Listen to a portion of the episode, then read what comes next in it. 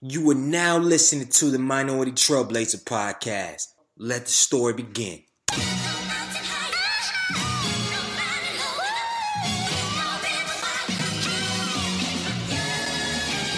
One time for the lovers, two times for the ladies, three times for the brothers, four times for the babies. Do you love her? Do you love her? Do you love her? Do you love her? Do you love her? Do you love her?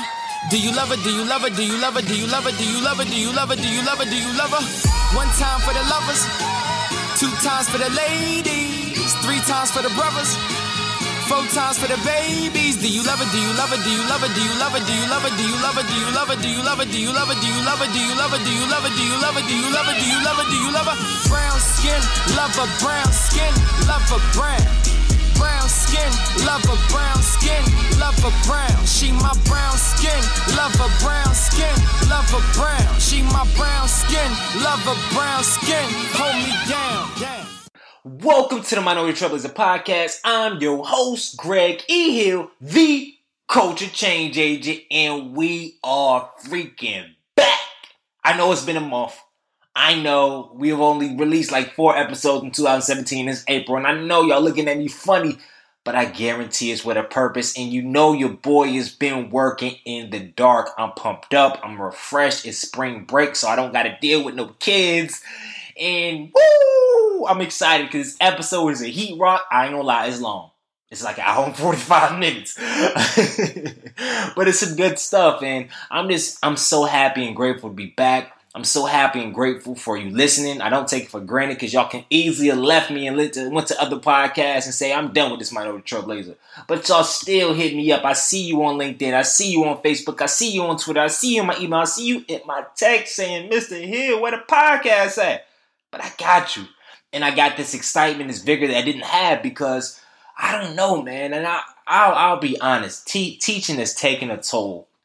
My energy, my focus, and my commitment to anything outside of teaching. I didn't realize teaching was so selfish with your time. I started teaching in October, and ever since, my time has just been strained. So I got like fifteen interviews in the queue that I need to interview, and I just have not been diligent in creating the time. And then my my my back order of episodes went from having twenty-four in the pot, in the pot, to sixteen in the pot, to twelve, to nine, to eight. And then I looked on my shoulder. I was like, yo, I got no episodes left. I got all these people to interview, no episodes. And that is what's been causing this delay. But look no further. It's spring break. I've been grinding. I've been interviewing. I'm refreshed. I'm excited. And I gotcha. So we got eight episodes left in season three. And then we off to season four. And I'm excited. And also I'm excited because we got Minority Trailblazer Conference news coming. We got apparel coming. We got a new book coming. We got a motivational album coming for people that, that, that listen to my stuff outside of this podcast. So your boy's been working in the dark, and I thank you for your prayers. I thank you for reaching out. I thank you for the continued support and letting this momentum continue to build, to grow, and all that good stuff. But most importantly, I'm here to provide more good content, and I'm excited because our guest today it has some new energy and hopefully some new insights because we're going to be talking about a career in a field which doesn't have a lot of people that look like us in it. And he just comes from a different perspective. And before I get into him, I did want to make sure that to address like what has been going on with me, man. Um, shoot, I guess in a nutshell, last Saturday, right, I'm running. I said, I got some new kicks. I got these Nike Flyknits. These things fly, right? So I got them at Dick's Sporting Goods because I had a gift card that I got at a teacher's something. Somebody gave me a gift card for twenty dollars, so I got them for eighty dollars. I said, yo, I need to run. So I put on these shoes. I said, I'm going to run five miles. I started running a little bit. I said, I'm going to run ten miles. Started running a little bit. I'm going to run twenty. Started running a little bit. I said, let me do thirty miles. Break a record. So around twelve, so around mile twelve, I just started cramping up. I could barely move, but I kept gutting it, kept gutting it. And around twenty, then I was like, yo, I had to hang it up. So I had to call my boy. He had to come pick me up. But on the way back, the whole essence and why I even share that story is because in, we're in April two thousand seventeen. And for the first three months, I'm not going to lie. For some reason, I've been consistently average. Consistently averaging the time I wake up in the morning, consistently averaging the amount of work that I, I put in and part of my preparation for what I do, consistently average with the podcast, and I just been averaging. I needed that that extra jolt of adrenaline of pushing past everything. I've never ran over twenty-six miles. I've done a marathon, but I never I never pushed myself to run past that. I haven't ran over ten miles in over two years. So that one day going to twenty out of nowhere really kind of just woke something that I needed to get woke inside of me to remember who I am, man, to take the mask off. Because I know I've been talking about that this whole year, but I still have, haven't been able to put my pulse on what was missing. I, I just, I put myself in a box once I started teaching, and I'm, I'm slowly but surely just breaking this free time to just relax, to think, to write stuff down, has just given me the new spirit and the new energy that I need to take things to that next level. So I'm excited. I'm glad y'all are here with me. I'm going to share more personal stuff as we continue to go on. But I just want to let you know that I, I, I do not take your listenership for granted. I appreciate you each and every week tuning in, giving me feedback, and staying with me, staying true. I really do. And I, I, I pray that over the next couple years that we can continue to grow this thing, not just in the podcast, but grow our conversations, grow our influence, and really make this thing a physical thing. So not we're just talking about stuff, but we're meeting together, we're linking together, discussing ideas, and everybody growing together. Because that's all I want to do in this industry. I'm not here to grandstand to get a million downloads and then it's like, okay, we cool. And then it, it's it's I'm not here for that. I don't take none of this for granted. I really don't. But let me just jump into this combo, because today we had a unique situation to have a, a, a friend, a brother to me that I have seen with my own eyes transform literally in seven years and take his career to a whole nother level and a whole nother industry that I did not even think was possible for him to be in. Like, I'm talking about senior year engineering major, say I want to be a director, I want to get into film. And then in seven years, he's working with, and I'm going to name their names in a second once I read his bio, some of the biggest artists in the world, working for some of the biggest companies in the world, and really mastering his craft. And it's, it's just crazy. And I think it hopefully this interview can give hope to all those. I'm not even call my listeners dreamers, because you're a doer right now if you're listening to a, a, a podcast. But for my people that have these goals and these visions that did not look like what you're looking at now, and you need some of that extra hope, that extra passion, that extra energy, I guarantee this interview from this guy that said, yo, I want to be a, he had no prior experience in film, directing, didn't know anything about cameras, and say, I'm going to be a film person. And now, seven years, he's worked with the likes of Kanye West, Beyonce, A$AP Rocky, and many others in that field, which is crazy. So I'm excited about this interview. I know he's going to drop a lot of knowledge. He's a story-based guy, so this is just why the interview is really long. But let me read his bio and let me just jump right in, okay? So he was born in Washington, D C and raised in Bowie, Maryland. He's a proud graduate of North Carolina A and T State University. And after completing that degree, he went on to Savannah College of Arts and Design, SCAD for short, where he received his master's in film and T V.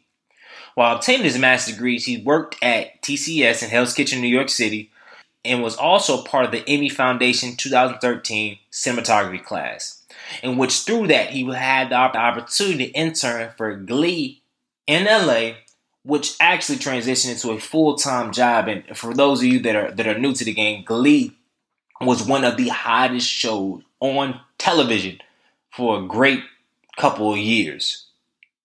Since May twenty fourteen, he's worked as a freelance second camera assistant and has worked al- alongside artists such as Kanye West, like I mentioned before, Beyonce's Lemonade Project, Travis Scott, Lana Del Rey, A$AP Rocky, Pusha T, Juicy J, Damian Marley, you name it, he has worked with in the music industry, as well as worked with some of the greatest cinematographers, black cinematographers that are in the game right now.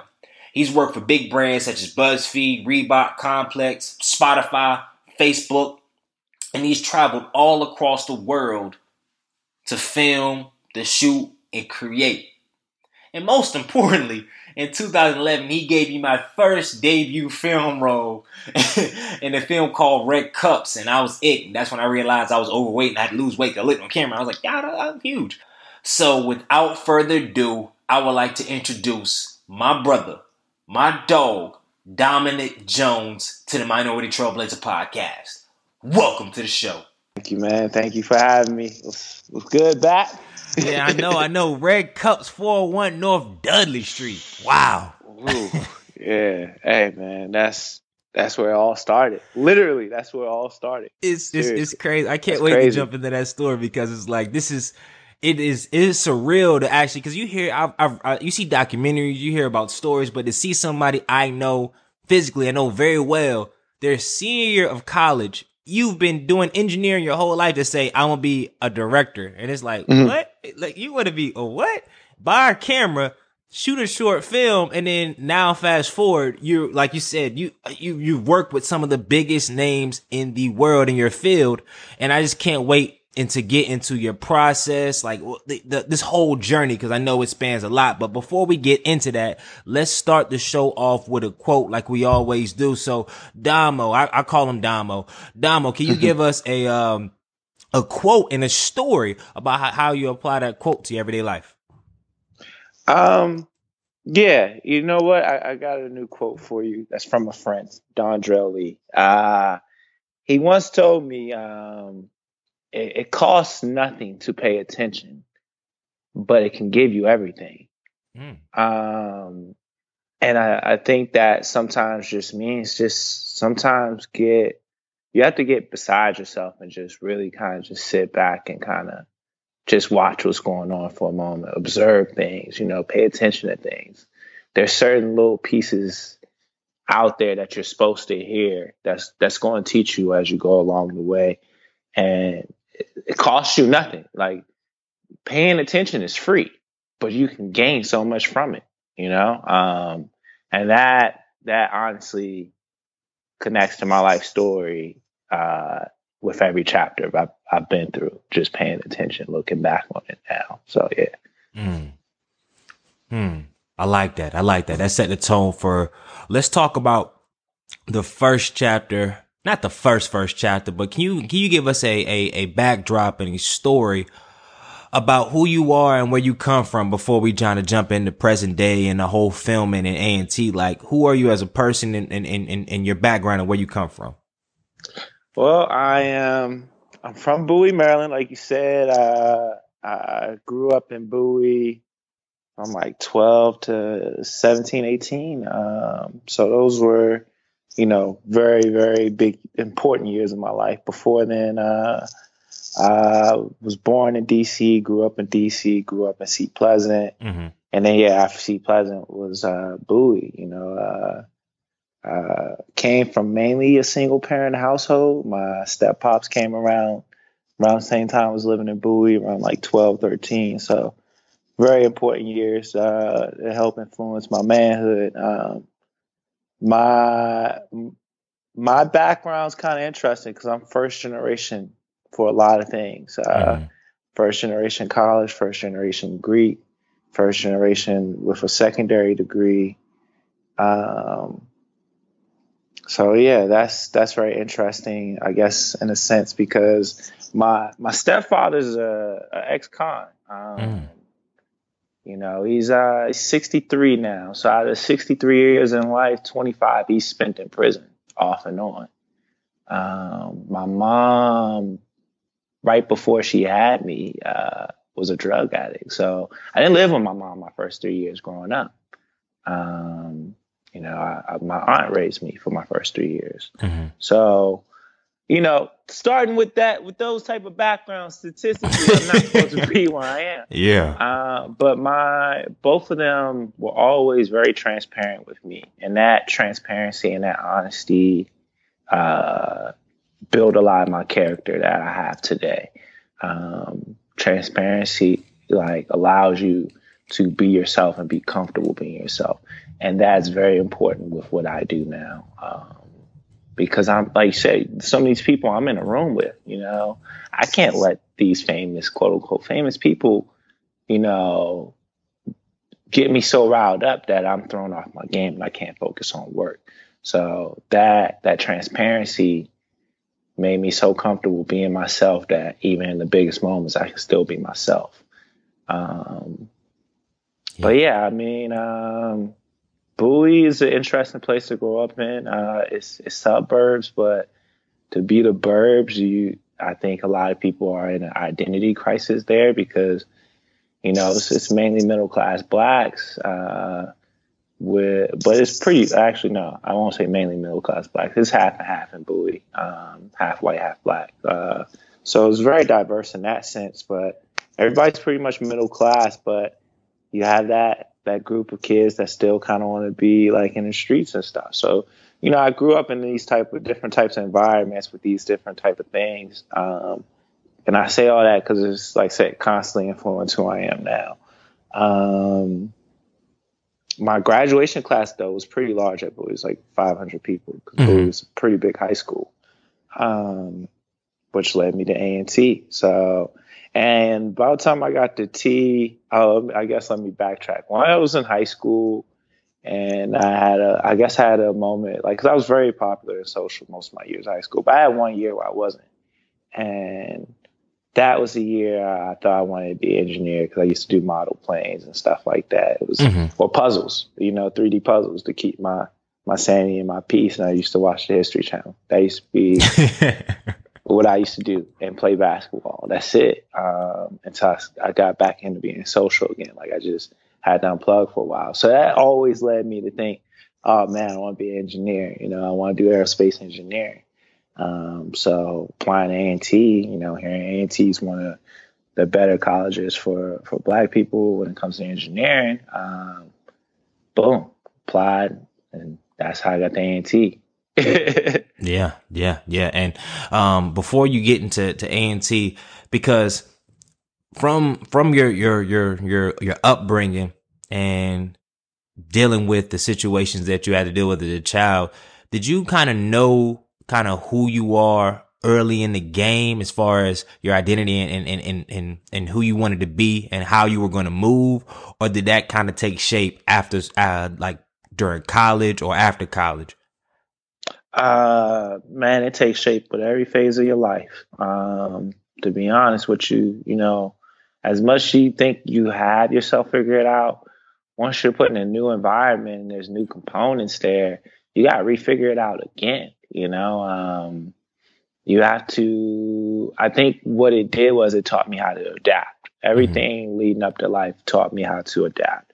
Cause what I, when we originally started with my life, you know, it was adapting to my mother. Uh, it was adapting to like relatives living with us, you know, adapting to certain environments, adapting to, you know, being black mm-hmm. and being in D C or being or Maryland, both, you know, um, it's a certain way you gotta walk, you gotta talk, you gotta uh, interact with people, you know, stare at somebody, somebody stare at you too long, you stare at somebody too long, that, you know, it might lead to something. That small thing might lead to something. So it was constantly adapting. And I think, you know, as much as I knew who I was, it kept me, it kept me from doing the dumb, really dumb stuff. You mm-hmm. know, did some dumb things, but I didn't do nothing really extremely stupid. Um, cause I saw a lot.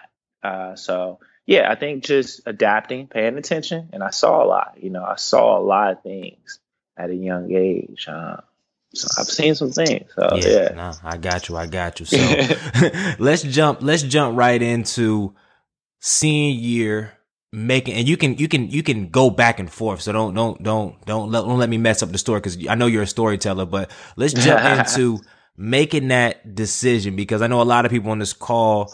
Not call, but on this, listening to this podcast, some people may be wrestling with decisions as far as career, whatever. And I know you made a huge decision, and this was your second senior year, right? Second senior year, about to yeah, end. Super senior, yeah. What super clicked senior. In your head to say, where did film come from? Like, where did, what, what was this whole thought process of film? And then what gave you the confidence to say, yo, I'm going to switch my whole career narrative because nobody saw you in this light. It's not like you were moonlighting directly in that sense, in that lane, to this whole space. Like what, what, like what, what, what, what was, what were you thinking in that moment, and what caused you to say, yo, this is what I want to do, and then go all in on it? Um, so it was, it was summer two thousand, summer two thousand nine, uh, Neo year we just crossed. I had a second internship at Northrop Grumman, so I was up in Hampton, Virginia.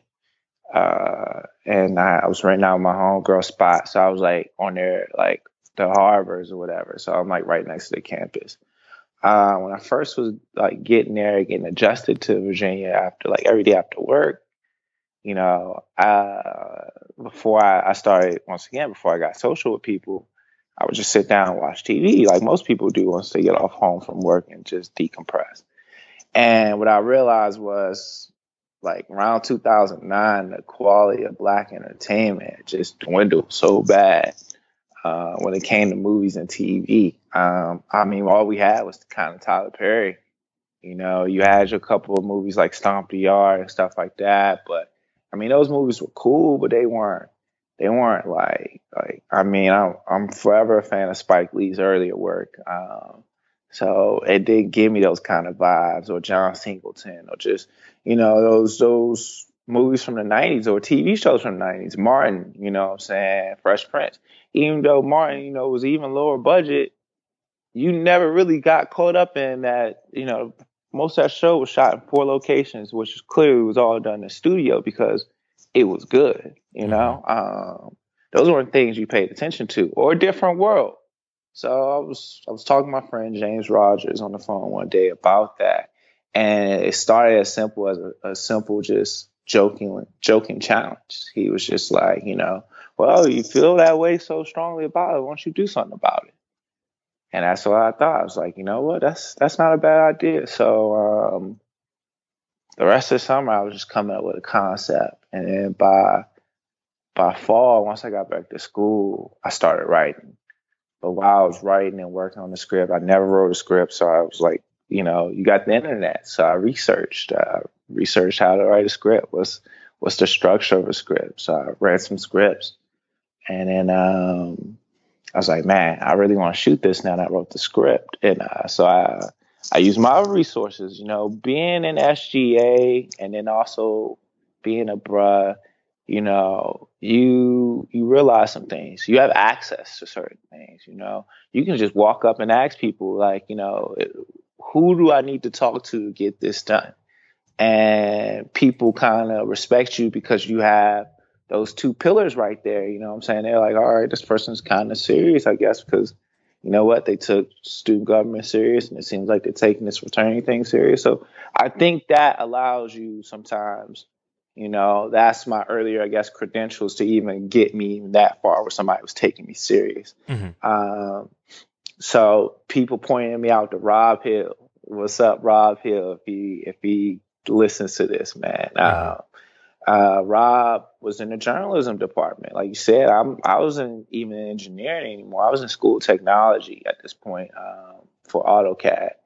And I was pretty good at my major. Don't get me wrong. Like the internship I had after that summer, I could have probably took a job, came out of school making like fifty, sixty K starting out. And I mean, who knows? But it was another thing about that job that kind of got to me was the guy that was training me that had been there like for like twenty years, I kind of like realized, like, this is it. You'll be in this cubicle for twenty years. God. Eventually, you're going to train somebody that's going to come in and make close to the money you're making, eventually surpass you probably in five.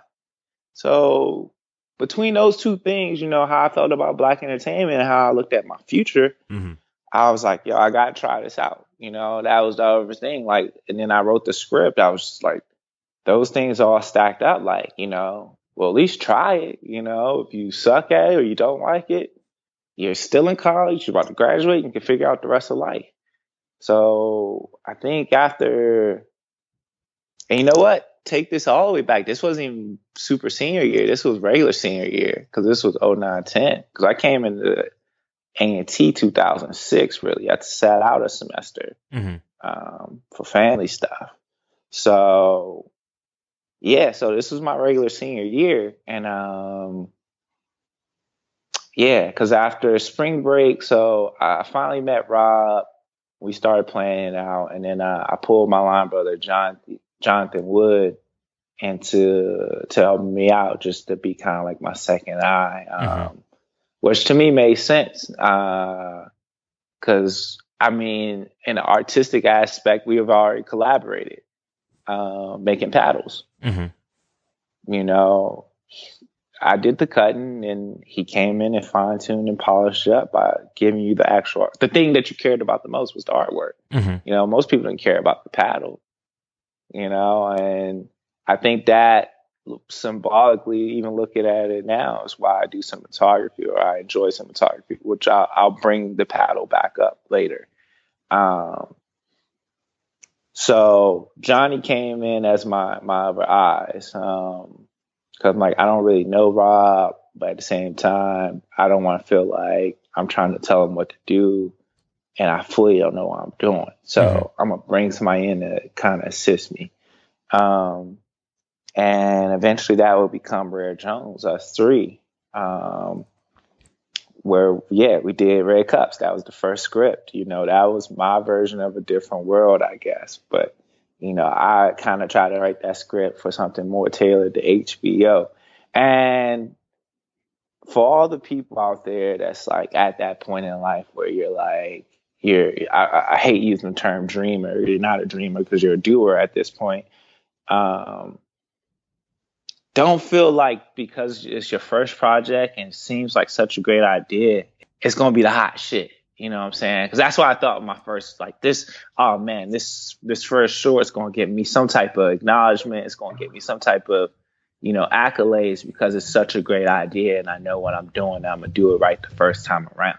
No, nobody has instant success like that. It doesn't work like that. Red Cups, you know, I thought it was great when I wrote it. And then we shot it. And I was so excited just to do such a project like that, you know, that. It was slight anxiety, you know, just being nervous about it um, and the outcome. But when it was all done, to be honest, the short sucked. But I was just happy with the process of it, mm-hmm. uh, everything it did. Like, I got a rush from it, something I didn't feel in a long time doing something, you know, um, when it came to quote-unquote work.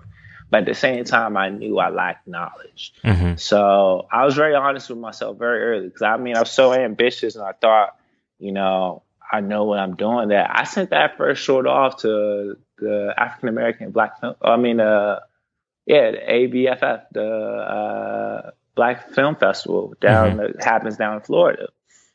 And that's very ambitious for somebody shooting their first short. And, of course, I didn't get in.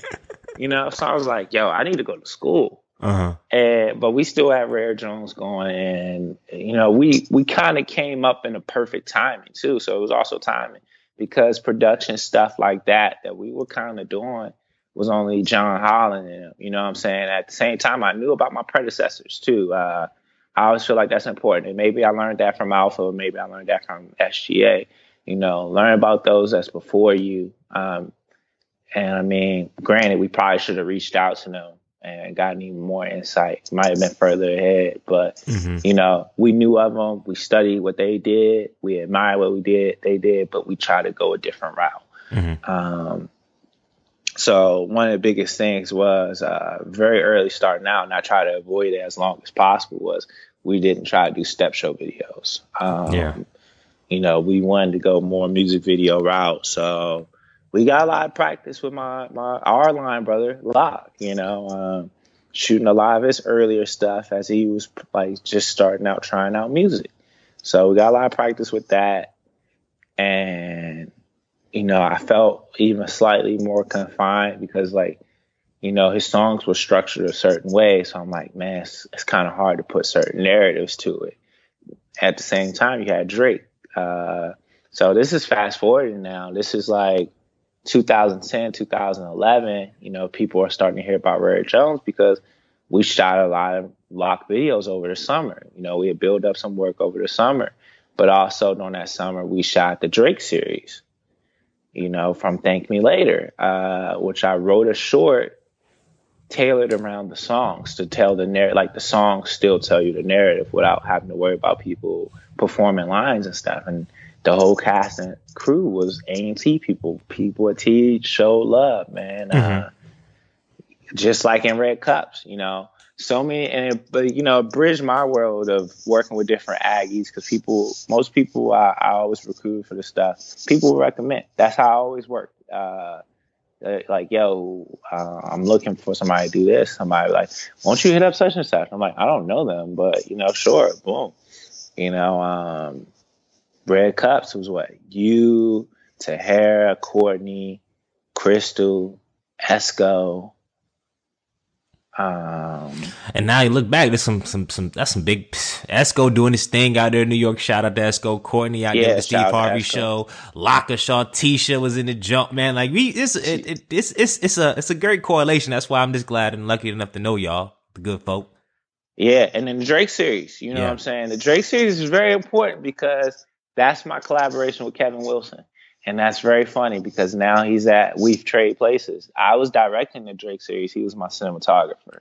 He's now at N Y U finishing up his master's in directing uh, with his Emmett Till short coming out very soon and going into film festivals while I'm pursuing cinematography. So we completely flipped positions. And Kevin and I still speak on the norm. Uh, probably like at least we have one really solid convo once every two months just to check up on each other and keep pushing each other. Mm-hmm. But yeah, Kevin was my cinematographer back then. This is two thousand, summer two thousand ten, because I was stuck at summer school this uh, summer uh, because I got so much into filmmaking, I started slipping on my class stuff. Mm-hmm. So yeah, so, so that's yeah, basically. we just yeah, we, yeah, that's basically.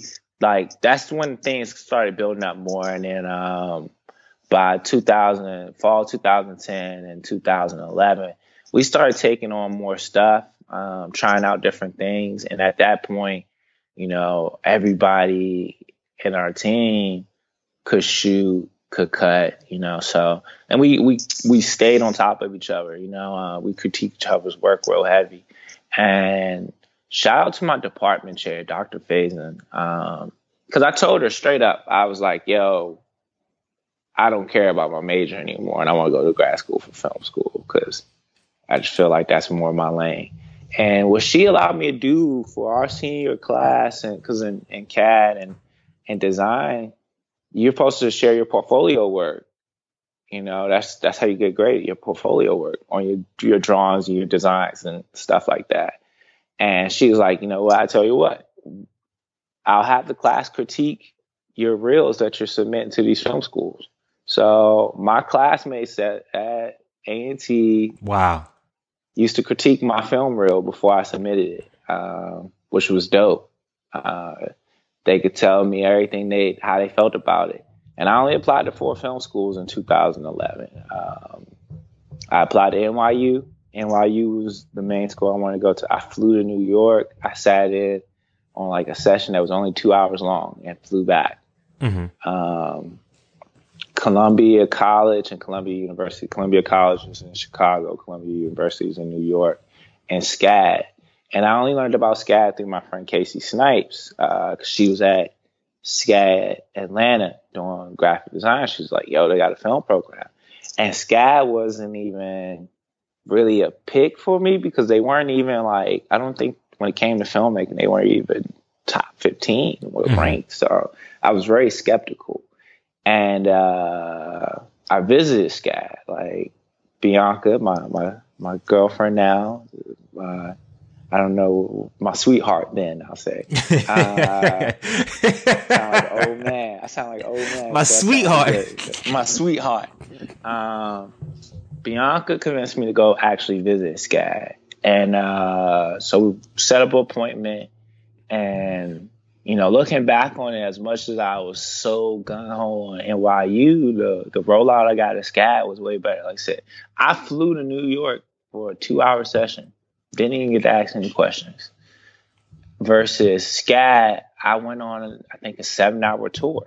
Wow. You what know? kind of what, what kind of tour is seven hours? Oh, they show you the whole entire facility, you know. Uh, and then I, I met one of the film professors who would be one of my professors, Bear, and we talked about, he told me about some of this stuff. And I remember this day because this was the day the only earthquake to ever hit the East Coast happened. Um, I was in Savannah, Georgia, and it didn't impact Savannah. It hit Atlanta, but it traveled to. So I remember that day because my phone was going off like crazy after that earthquake. And I was like, now looking back on it, I'm like, what better sign from God? God sent the earthquake just for you, Domo, to yeah, say, Domo, go to this game. From New York to Atlanta, two main places I thought, you know what I'm saying? But it didn't impact Savannah, and I'm there with Bianca. So maybe it's a double, it's a double sign right there. You know, that's how I look at it now, looking back on life. Yeah, man. So. But yeah, so, and I didn't find out about, like, imagine graduation was May seventh, two thousand eleven. Mm-hmm. I, by, I want to say, April, I received rejection letters from N Y U, from Columbia University, and Columbia College. I was still awaiting SCAD. And I got my reply May fourth, three days before graduation. I wake up, and I was hanging out with my homegirl, Raina, at the time. We were sitting there talking about life, drinking Hennessy the night before. I fell asleep at her kitchen table, like real, real talk. Shout out to Raina because I was stressing too. Um, I woke up, had my BlackBerry, man, and I saw I got an email notification from SCAD. Three days before graduation, I'm about to find out I, I'm going to film school. I got to figure out life. What I'm about to do with my life. Yeah, you know what I'm saying? So, yeah, I was scared. I was really scared to open that um, that email, man. But uh, opened it. I got in. I got a little scholarship money because my real. And, yeah, the, the rest was history. Uh, you know, spent that summer. Summer was my summer two thousand eleven was kind of rough uh, just because I couldn't even find work in between that. Uh, and... Yeah, just even preparing to go down to Savannah and stuff. I was just kind of a life was just in a very like dry but dark spot. So I was so ready to get out of D C and Maryland by the time I like that fall had hit and just you know put my all into this film school thing. Yeah, man, and that's a, that, that that gives us a first great chapter because I want to break this interview down in chapters, and I guess chapter one was pre-film school. Chapter two, we're going to talk about some stuff learning film school. And chapter three, we're going to talk about the fabulous Los Angeles, man. But a couple things that I wanted to break out real briefly from what I, what I got from the first chapter was three things. First is your ability to accept critiques.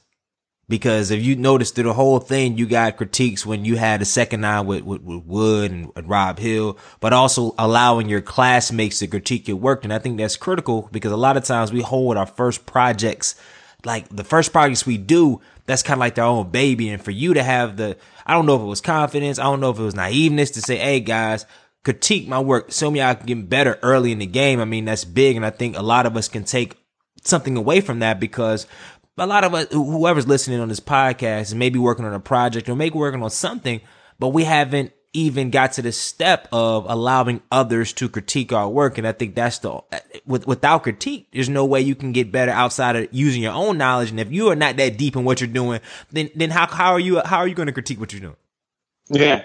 Yeah. I mean, it, it always goes, you don't want to be the guy that just busts in the room and say, hey guys, I'm genius. You want to eventually have the room turn around and say, hey, you're a genius.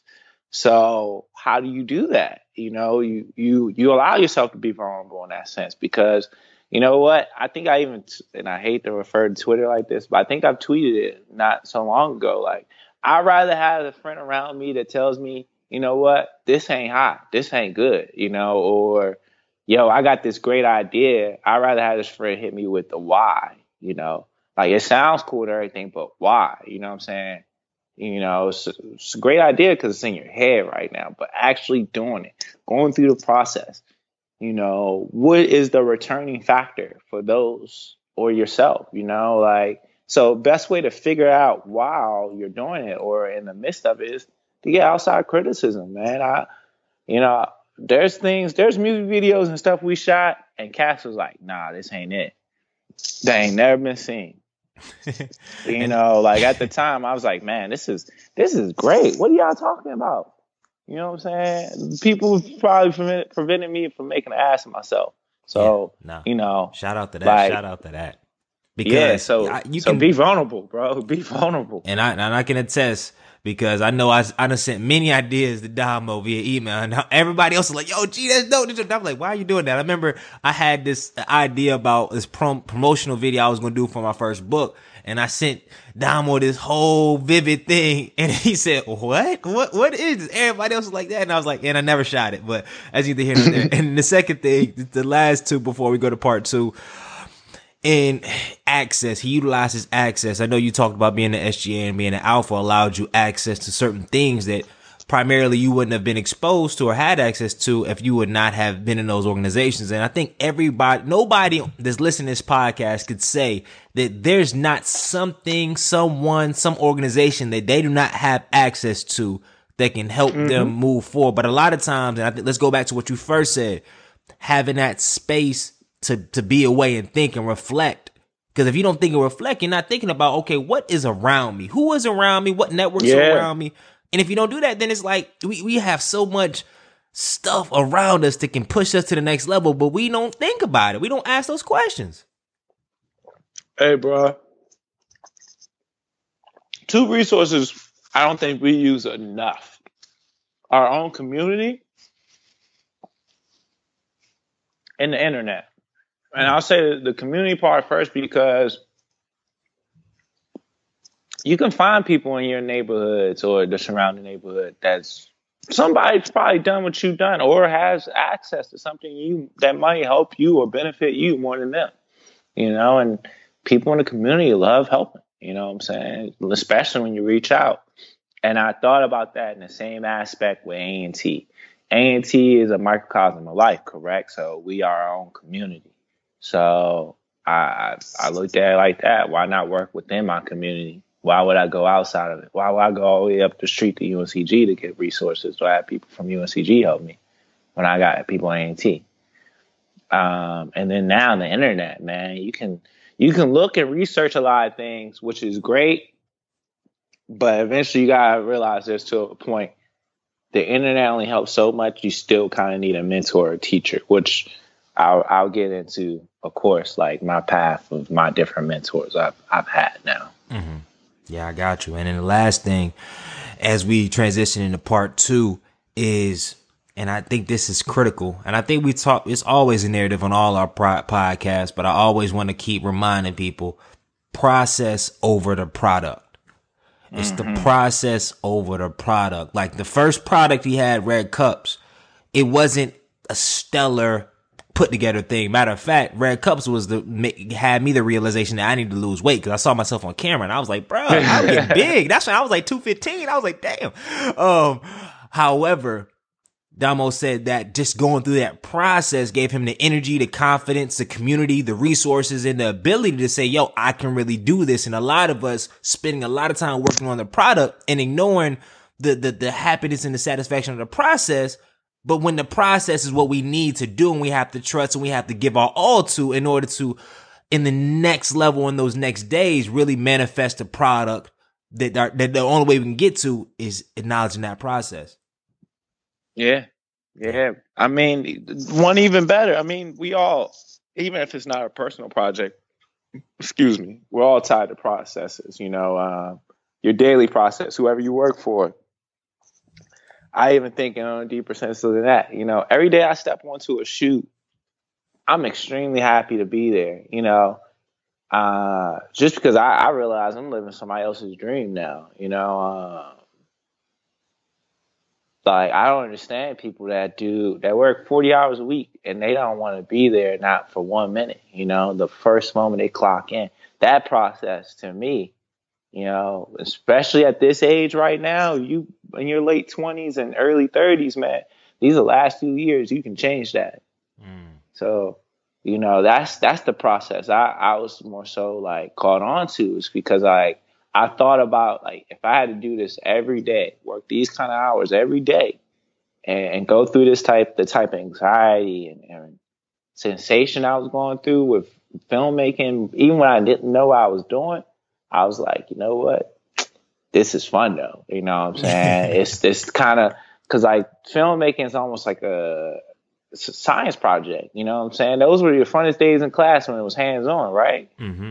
Like, that's life now for me. It's always hands on, you know, it's always trying to figure something out. It's always whatever, instead of just sitting there. Like, I don't want that process. So it's that's the other side of the process too. But yes, process over product. Um, and that you got to know through your critics, man. If you don't have critics, you ain't going to have that one friend that's going like, I like, like you said, when you, you said the example you put up, G, um, when people just tell you, oh, this is dope, this is cool, and they can't even tell you why it's dope and cool, don't trust them. Don't trust them. Straight, straight up. Like, t- like, if it's cool and if it's dope, tell me why it's cool and it's dope. What makes you like this? You know what I'm saying? Don't just tell me that simple answer and it's cool.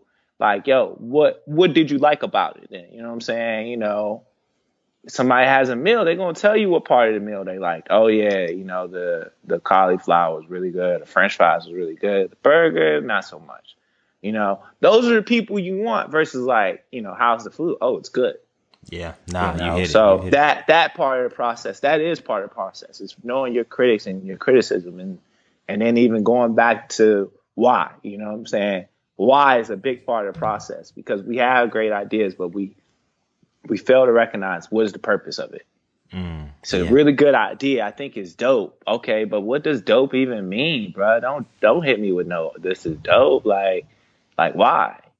Yeah, nah, you hit it. You hit it. So as we jump into part two, film school, let's look about it at the lens of what did you take from it, as well as the the second lens is your experiences with your with your internships and uh, I guess along the way what you learned from each. I mean, and you don't have to pontificate too long on it, but as far as when you were at Hell's Kitchen New York, what you get from that, when you did your and, and, and t- with the Emmys, because I, I I forgot you were you're a part of that class, what you took from that, and then as well as Glee. So if you could talk about initially what is the main core things and thought process on what you got from film school, and then dive a bit into the the internships and the work experience that you that you got from it. Uh man, I learned a lot from film school. Really looking back on it all, um, SCAD. At SCAD, I had to.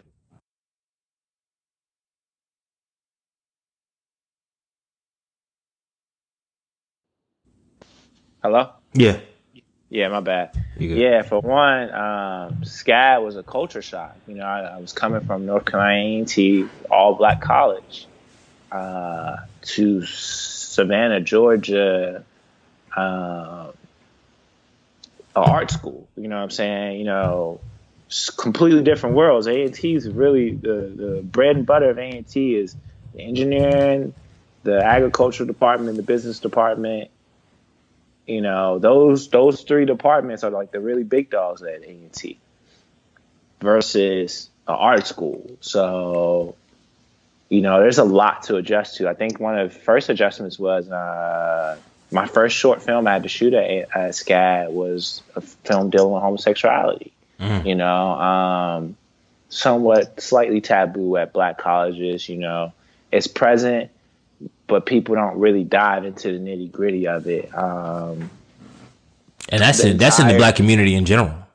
Yeah, yeah, yeah. You know what I'm saying? So the, and also dealing with early, learning early with film politics. My first three weeks at SCAD, I realized, you know what? I'm not going to get my shot to direct. So I got to figure out another department and, and then figure out where I want to go after my first quarter at SCAD. So I didn't get the opportunity to direct my first quarter in the SCAD. I had to pick cinematography. I enjoyed it. It took me back to the process I enjoyed about when I first started shooting, the rush, the anxiety of it. Um, a good anxiety, though. Um, from there, yeah, dealing with the homosexuality film was was very eye-opening because it dealt with a guy having dating two guys and, and trying to juggle that. So that was something I've never seen, you know, um, or never had yeah. to discuss with anybody. You know, like, like how are you juggling your relationships with all those dudes? Like, I never, that's, that never came about your, your conversation. Huh? No, nah, I'm you saying it's like, it's just a thought process. Cause I've never, even you saying it, my mind trying yeah, to process I mean, we, it is we like. We all probably have gay friends, but we like some for some of us at that point in our lives, we never kind of got into that kind of conversation. Mm-hmm. So, you know, I had to not only get into, I had to give you the images for it, uh, which was very culturally eye-opening uh, because it was, it was homosexuality plus it was interracial. Because uh, one of the guys he dated was black and the other guy he was dating was white. And just a new exposure to white culture, too, um, because I had been pulled away from it so long, you know. So those were the first early learning steps. Also learning that a lot of my colleagues coming in, I felt like was way smarter than me.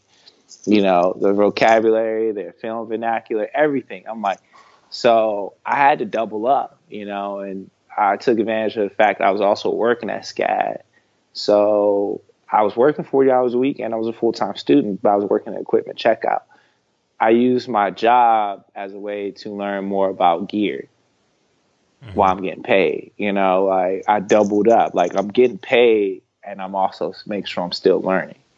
Um, so I'm getting two things out of this. Also, I'm getting access to equipment and gear and just, you know, just making up for the hours or the years that I might lack in my other colleagues. I caught up. Mm-hmm. Uh, my first year at SCAD was pretty smooth, four point oh. Um, but my arrogance got me. You know, I just thought I knew what I was doing. And I had a teacher expose me my second year at SCAD. And it's just like, this is like uh, whiplash, straight up. Like, I mean, we weren't that, we didn't get that crazy, but Uh, Professor Hallstein, who a lot of people either you either love him or hate him. Most people hate him because he used to work in the industry out in L A, and he's he's hard on people. You know, mm-hmm. he gives a pop quiz his first day of class. Didn't know that. My boys that my colleagues that were also pursuing cinematography didn't warn me. I bombed his test. I realized I didn't know. I wasn't technically as sound as I thought it was. Like all my shorts I had shot my first year was just me me being able to get by with thinking I know what I'm doing, but I don't really know what I'm doing. You know, the technical aspects, really understanding what I'm doing in camera versus off camera, the proper lingo. It was just a lot of things I realized after his first year. I'm like, I'm not as good as I thought. And he called me out the first day of class. He's like, yo, you can't touch a camera in my class. Bro, he told you you can't touch a camera? In front of the whole class. and um, it, it, it didn't get any better. He had, so SCAD's also set up where we only have class Monday through Thursday. Mm-hmm. Friday through Saturday are usually project days. And believe me, bro, like everybody's actually working on projects Friday through Sunday. So that's, you know, that's your time to get work done. Um, the other four days are classes or lectures. Um, so usually the first weekend is like a big deal because that's the only weekend you have free, you know, to have fun mm-hmm. and go out, whatever. And you know, especially for me, because I work, I, I, I work partially during the weekend too. So he had a mandatory class, uh, workshop that you have to go to. Uh, on Saturday, and I was like, hey, I can't go because I have to work. Uh, granted, I didn't have to be to work till like twelve, but I knew I wanted to go out that night, grab drinks, sleep in a little bit, and then go to work. And I felt, I guess I felt entitled because mm-hmm. I'm like, look, I work for school, I do forty hours a week. This is my only window of I can go into work this late like this. Like, I'm not going to the workshop. So I don't go to the workshop. And Professor Austin also has a, what he calls an early morning camera class. Class starts at eight a.m. But if you want to learn more, he has a class at six thirty a.m. Mm-hmm. But you got to be invited to. I just showed up on Monday because I didn't go to the workshop on Saturday. Mm-hmm. So I rolled in there and he's just like, he looks at me. He's, he's like, he asks his other students to leave his office. And he's like, what are you doing here? I was like, uh, you know, I thought I'd check out your early morning camp class. He's like, no, you didn't come to the workshop on Saturday. And that's some, like, he cussed me out. He's like, that's some bullshit. You didn't show up. Mm-hmm. And he's like, what's wrong with you? Like, I can tell you're smarter than a lot of these other kids in this class, like, you know, that I have in my other classes. Stop fucking around and mm-hmm. get your shit together. That's what he said. this, this old Jewish white dude just cussed me out, yo. And um, I was like, all right, you know, and I, I was mad at first. Cause I'm like, you know, who is he, like, to come at me like this, you know, like, whatever. But I, I took him up on his challenge. He's like, look, you come to my early morning camera class, but you can never miss a day. You miss one day, you, you can't come back. Um, and you got to be one of the first people here, like, every day. So, granted, while I was in Savannah, I didn't even have a car anymore. So I biked everywhere. Mm-hmm. Uh, I got off work typically Monday through Thursday if I was working those days, which I usually was. Um, I get off work at midnight. I have to bike home. I have to talk to my girlfriend, shower, whatever. So typically I go to bed around like one something. That means every day I gotta be at least in that parking lot by at least six twenty at mm-hmm. the latest to beat him there. So yeah, every morning somehow I would get up, I would bike, and I would beat Mister Offstein. Professor Offstein to class, mm-hmm. to early morning camera class. Be the first person in the parking lot. Watch the sunrise. um, and that Rocky relationship got better to the point, because we do quarters at SCAT, so it's three quarters. So that first quarter after the Rocky relationship, my other side of impressing him was in class, we all had to do a presentation. Um, that's one of my strong suits is public speaking, I feel like. At least presentation-wise, maybe not like a public speaker, public speaker. So uh, I, I I mopped the floor with all my other classmates when it came to that. You know, my presentation was thorough, so he respected me again. Once he respected me, he invited me to be his uh, teacher assistant. And being his teacher assistant, he invited me uh, to help set up my interview for T C S. Mm-hmm. Which is the first uh, internship, right? What is the first internship? But remember, because I had to meet Miss Professor Offstein every morning for early morning camera class Monday through Thursday, one of the things was is, is putting your ego completely aside. I would meet this man in his parking lot, help carry his work bags to his office every day out of respect. And it paid off, because every day I looked at this poster that was sitting on his cubicle in his office, the Emmy Foundation. Mm-hmm. And Bianca kept pressing me about internships, so I really didn't know about the one with New York. So I applied for the Emmy Foundation, and then they contacted me back. I applied like right before the deadline in March. They contacted me back in April to send the, for the. They said I made the second round, so I submitted what I needed to submit for the second round. And the Emmy Foundation, I didn't think I was going to get, because they pick one person per category. Wow! So they have the. For writers, I think they pick about five people, though. For directors, they pick about two. But most departments, they only pick one, especially cinematography. Uh, that year, twenty thirteen, they had two spots. I was I was first pick, and the runner-up did some H B O pilot. I don't even know what pilot it was. Um, but I got Glee.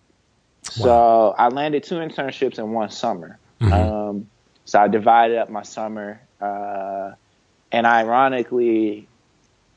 As I'm finding out I'm getting the first internship with T C S, Professor Offstein is letting everybody know he's leaving SCAD. So it's his final year at SCAD.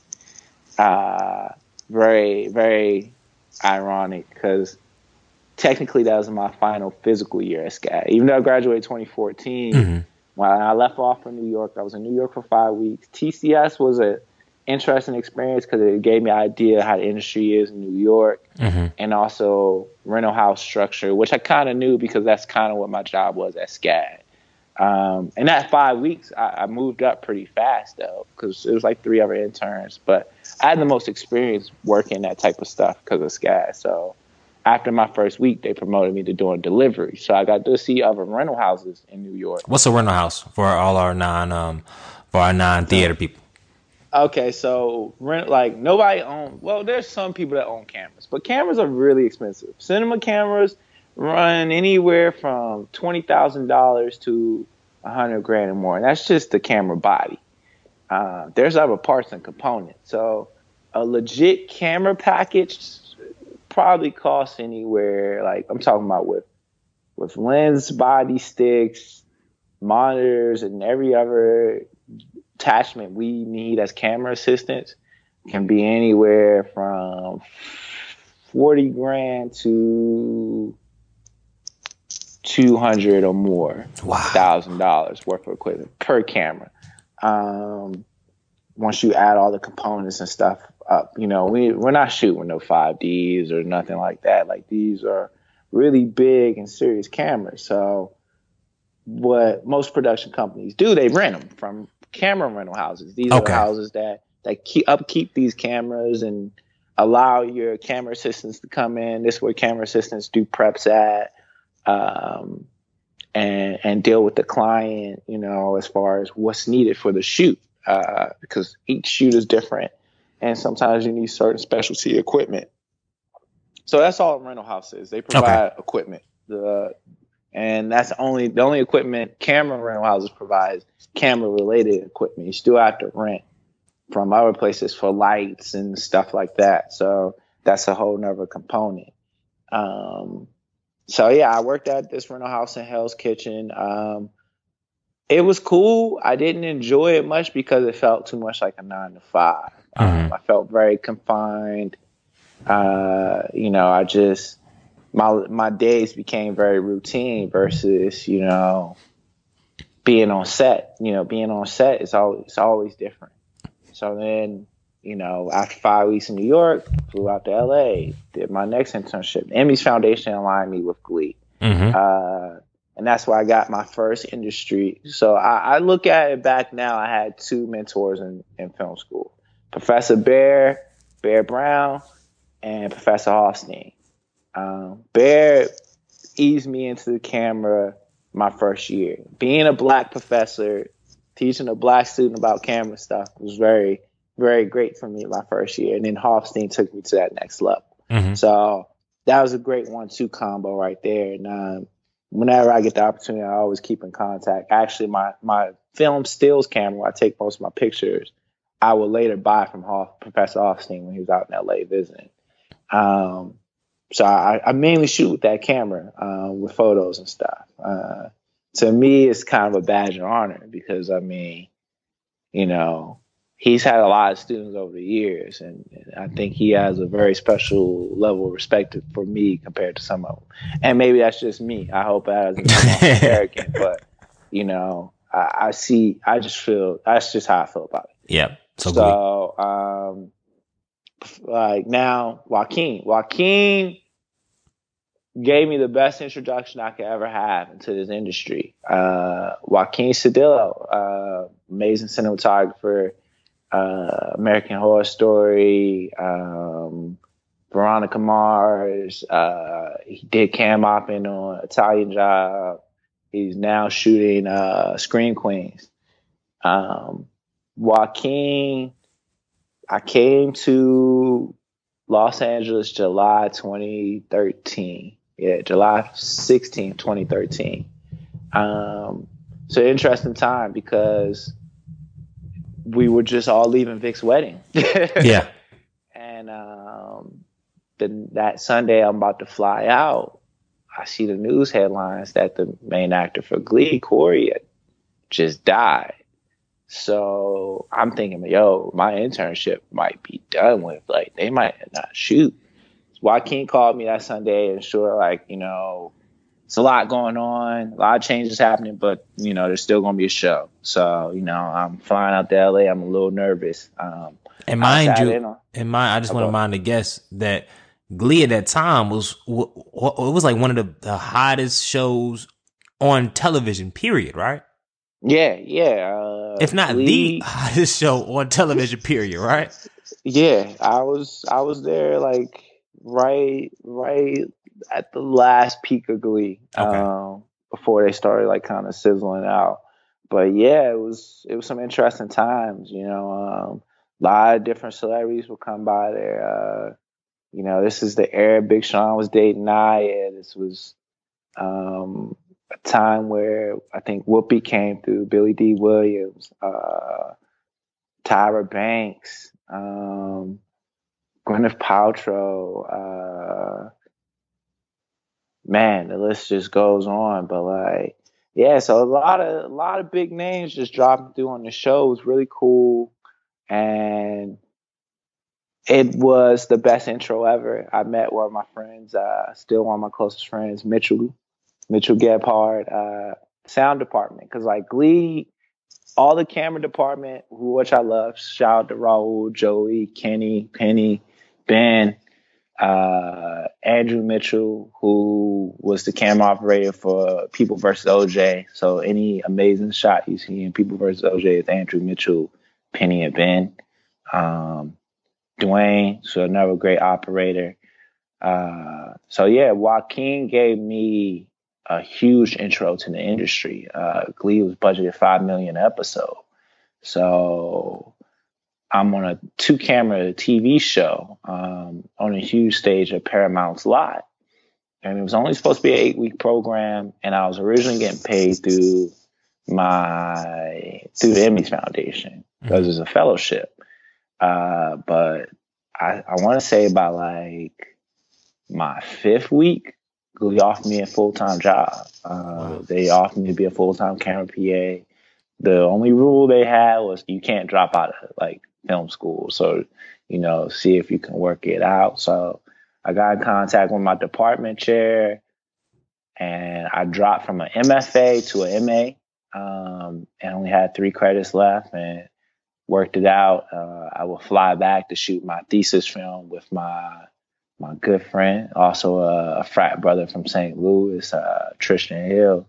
Um, he came in the SCAD a year after me, because also when I came in the SCAD, I think there was only four black people uh, in the graduate class I came in. No, no, I'll take that back. It was like six of us, but we were like divided up.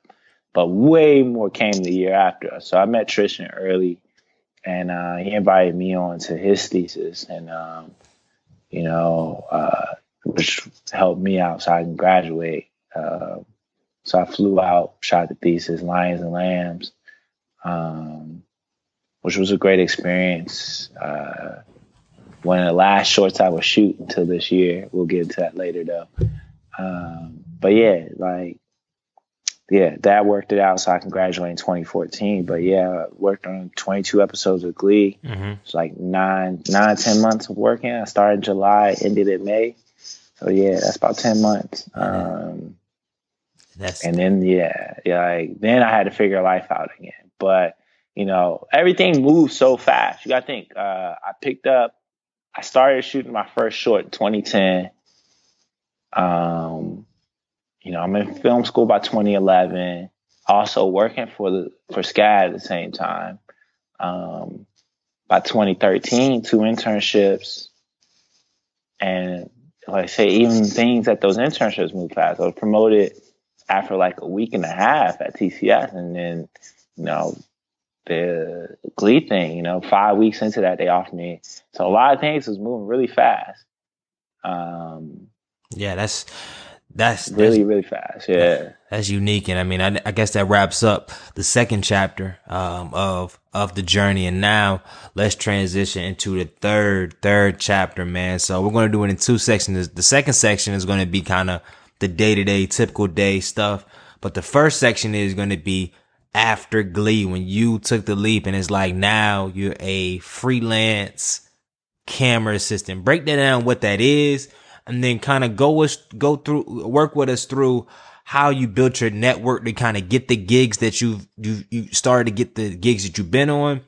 And then also tell us about how you navigated the dry area where I know, and not to, not to jump ahead of your story, but after you kind of built up your network, you're getting gigs. And then it's like that, remember that period where it was like, it was kind of dry. Yeah. So, yeah, yeah. So, so, walk, so walk us through getting your, getting your, getting your feet set as far as the freelance, building your network, and then walk us through that first moment where it's like, hold up.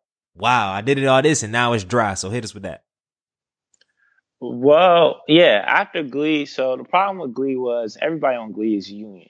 Um, what that means is, Um, you're required in the state of Los Angeles, if you want to join a, uh, the camera union, you have to work one hundred paid days, but these one hundred paid days have to fit a certain criteria. So that gets really tricky. Um, And then once those days are approved through contract services, you are then allowed to apply to join the camera union. And uh, to join a union as a camera assistant is like seven G's. Um, so I had neither. Finishing Glee. And everybody in the camera department was so far removed from the non-union world. There's two different worlds. Um, some they, they do overlap in some ways, but it depends. Um, and those two different worlds even break into even further worlds, which I, which I would definitely get into that aligns with my story, so I won't be off track. So I had no contacts, you know. Um, I'm starting, like, bare bottom. It's like, yo... It was like the reverse. Like I, I've been around the, the high budget industry. Now it's like, yo, you gotta go out and make a mixtape, and you know, but you can't use none of the resources you used once had. Mm-hmm. So I went, man, I had to file for unemployment, and I went like two months no work. Um, saw my savings kind of get depleted, and that was my first time filing for unemployment. So, you know, stuff like that kind of hurts your ego. Uh, And that was like one of the biggest, I think, battles going into freelancing to begin with was, you know, not getting inside your head during the idle time, you know, because you feel like everybody's out there working and making money. You, you got to figure things out. Um, so things didn't pick up for me until, for real, like I got, I picked up random jobs here and there, like off the internet, like, I mean, Craigslist and stuff. Yeah, like Glee to Craigslist, bruh. Yeah, bro. that, yeah, that, guy, that yeah, had to hurt, boy. Yeah, yeah, bro. It was rock bottom. And, you know, some people get into this by, and this is how a lot of cats have to start out. Some cats will start out doing stuff like that or going to work on a, a student short, like an A F I, because you never know who's working on an A F I set. Because they have a good networking pool where they reach back and, like, oh, like people that just graduated like a year or two will come back and work on another student film.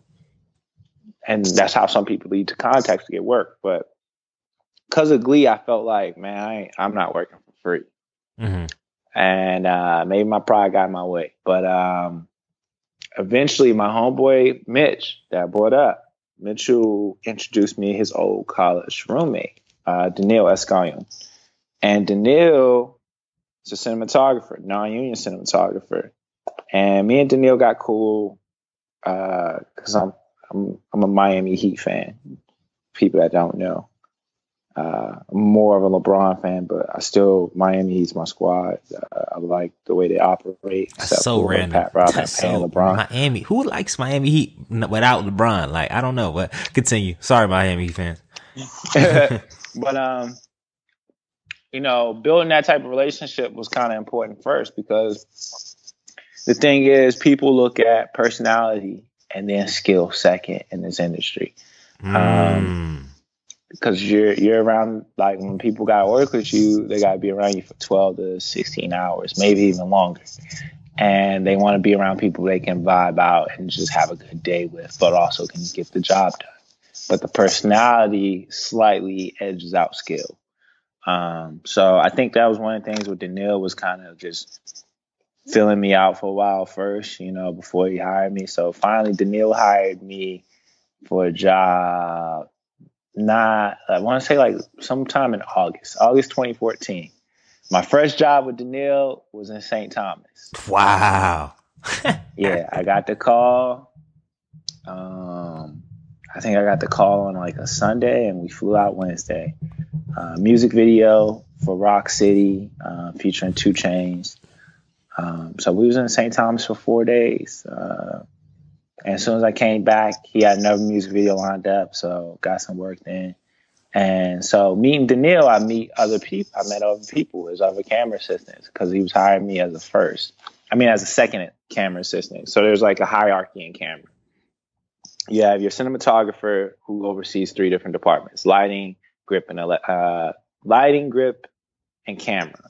Mm-hmm. Um, camera departments trickle down from then cinematographer, who's sometimes the operator or camera operator, to first A C, to second A C, to D I T. Those are the normal positions. Mm-hmm. And then sometimes if you have, if, the, if it's a big budget, you have camera P As.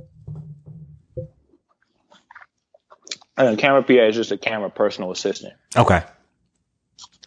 Which I was doing on Glee.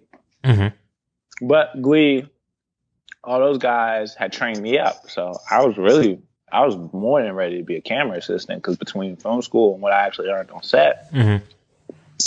I was good, you know. Um, so through Daniil, I met Steve, his first A C, Steve Doyle. And Steve, once Steve got comfortable working with me, when Steve would get calls from other cinematographers, he eventually started bringing me along. Mm-hmm. You know, like, because it's it's one of those things, you know, um, it's like putting your letters on somebody. I'm going to yeah. say that to you so you really get it.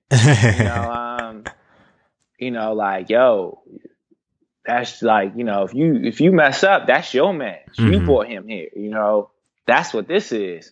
So that's so cats are very skeptical about passing you jobs for a while. Mm-hmm. Um, and yeah, when I started hitting those dry periods, I lucked up again, because on my second shoot coming back to the States, um,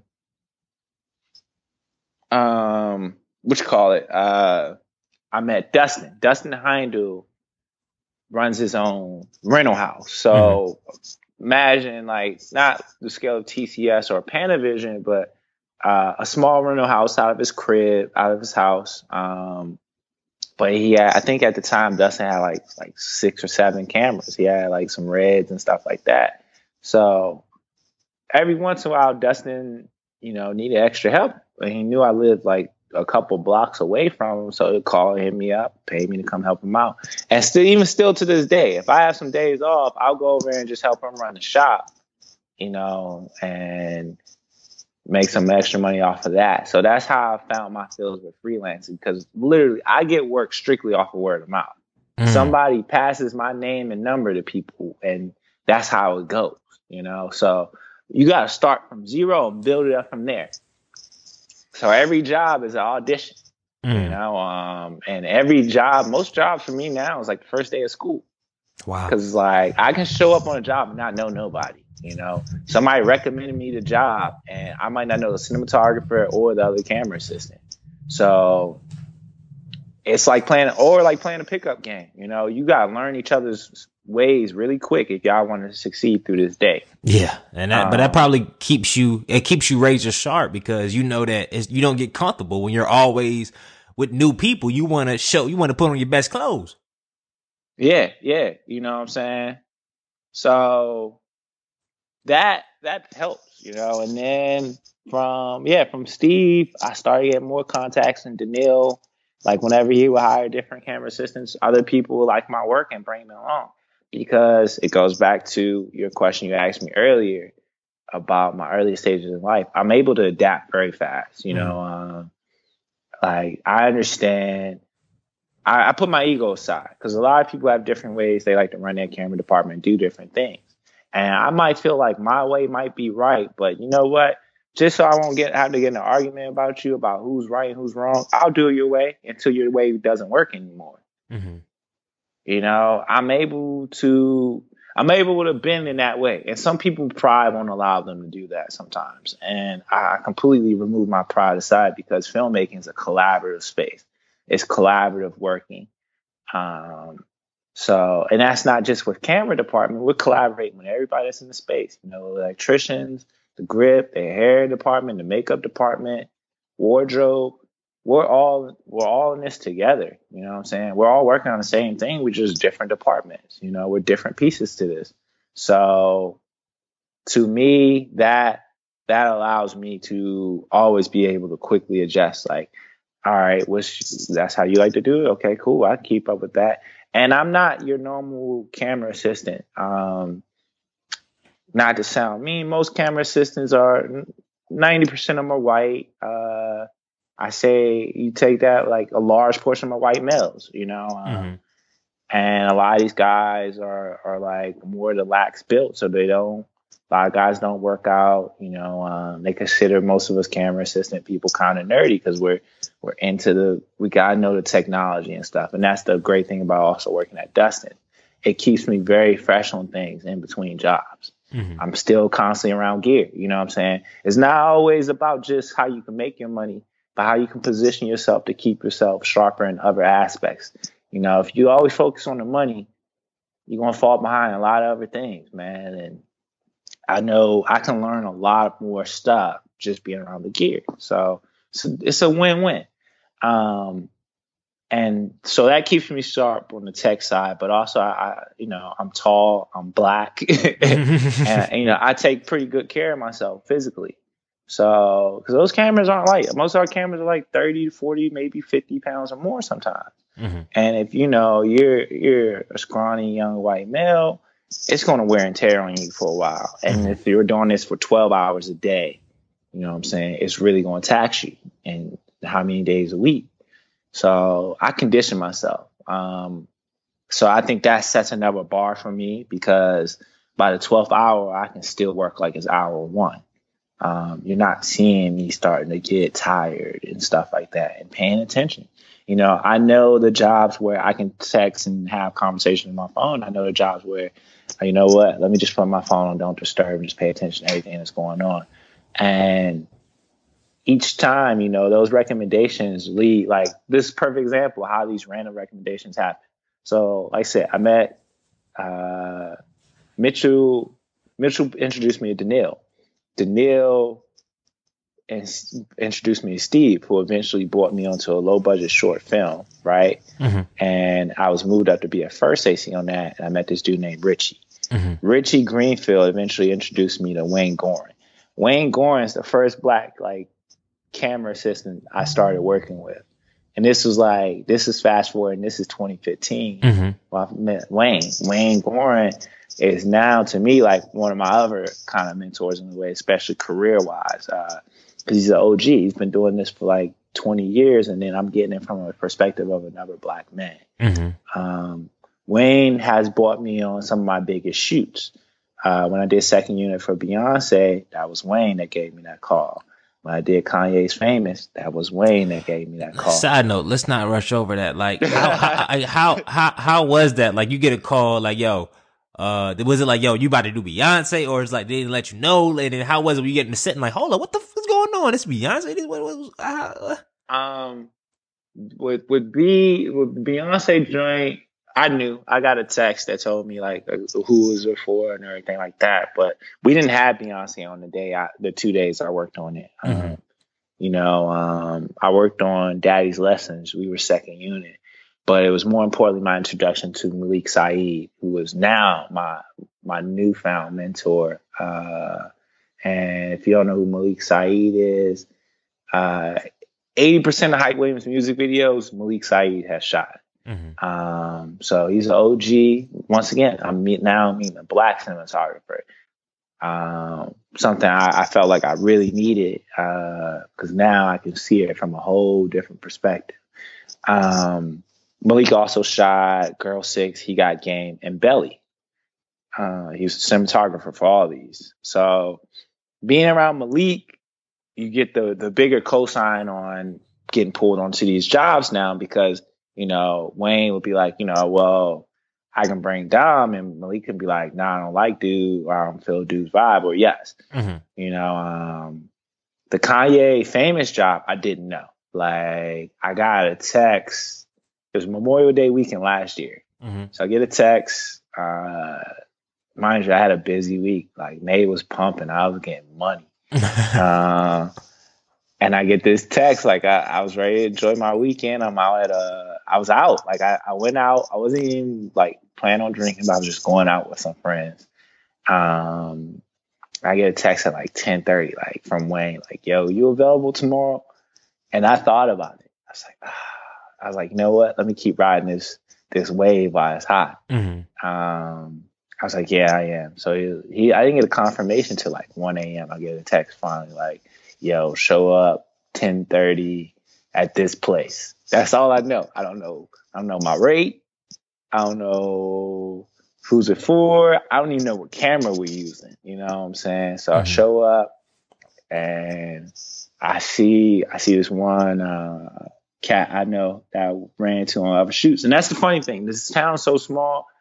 You know, though you get pulled together as one of these random pieces for these jobs, you some run you sometimes run into you know, people from other random jobs, you know what I'm saying? Like, it's always random pieces thrown together. Mm-hmm. So I ran to somebody I knew, and I'm like, yo, what is this? Like, whose shoot is this? He's like, oh, they didn't tell you. This this for Kanye. I was like, oh, snap. It's like, word? He's like, yeah. I was like, that's what's up.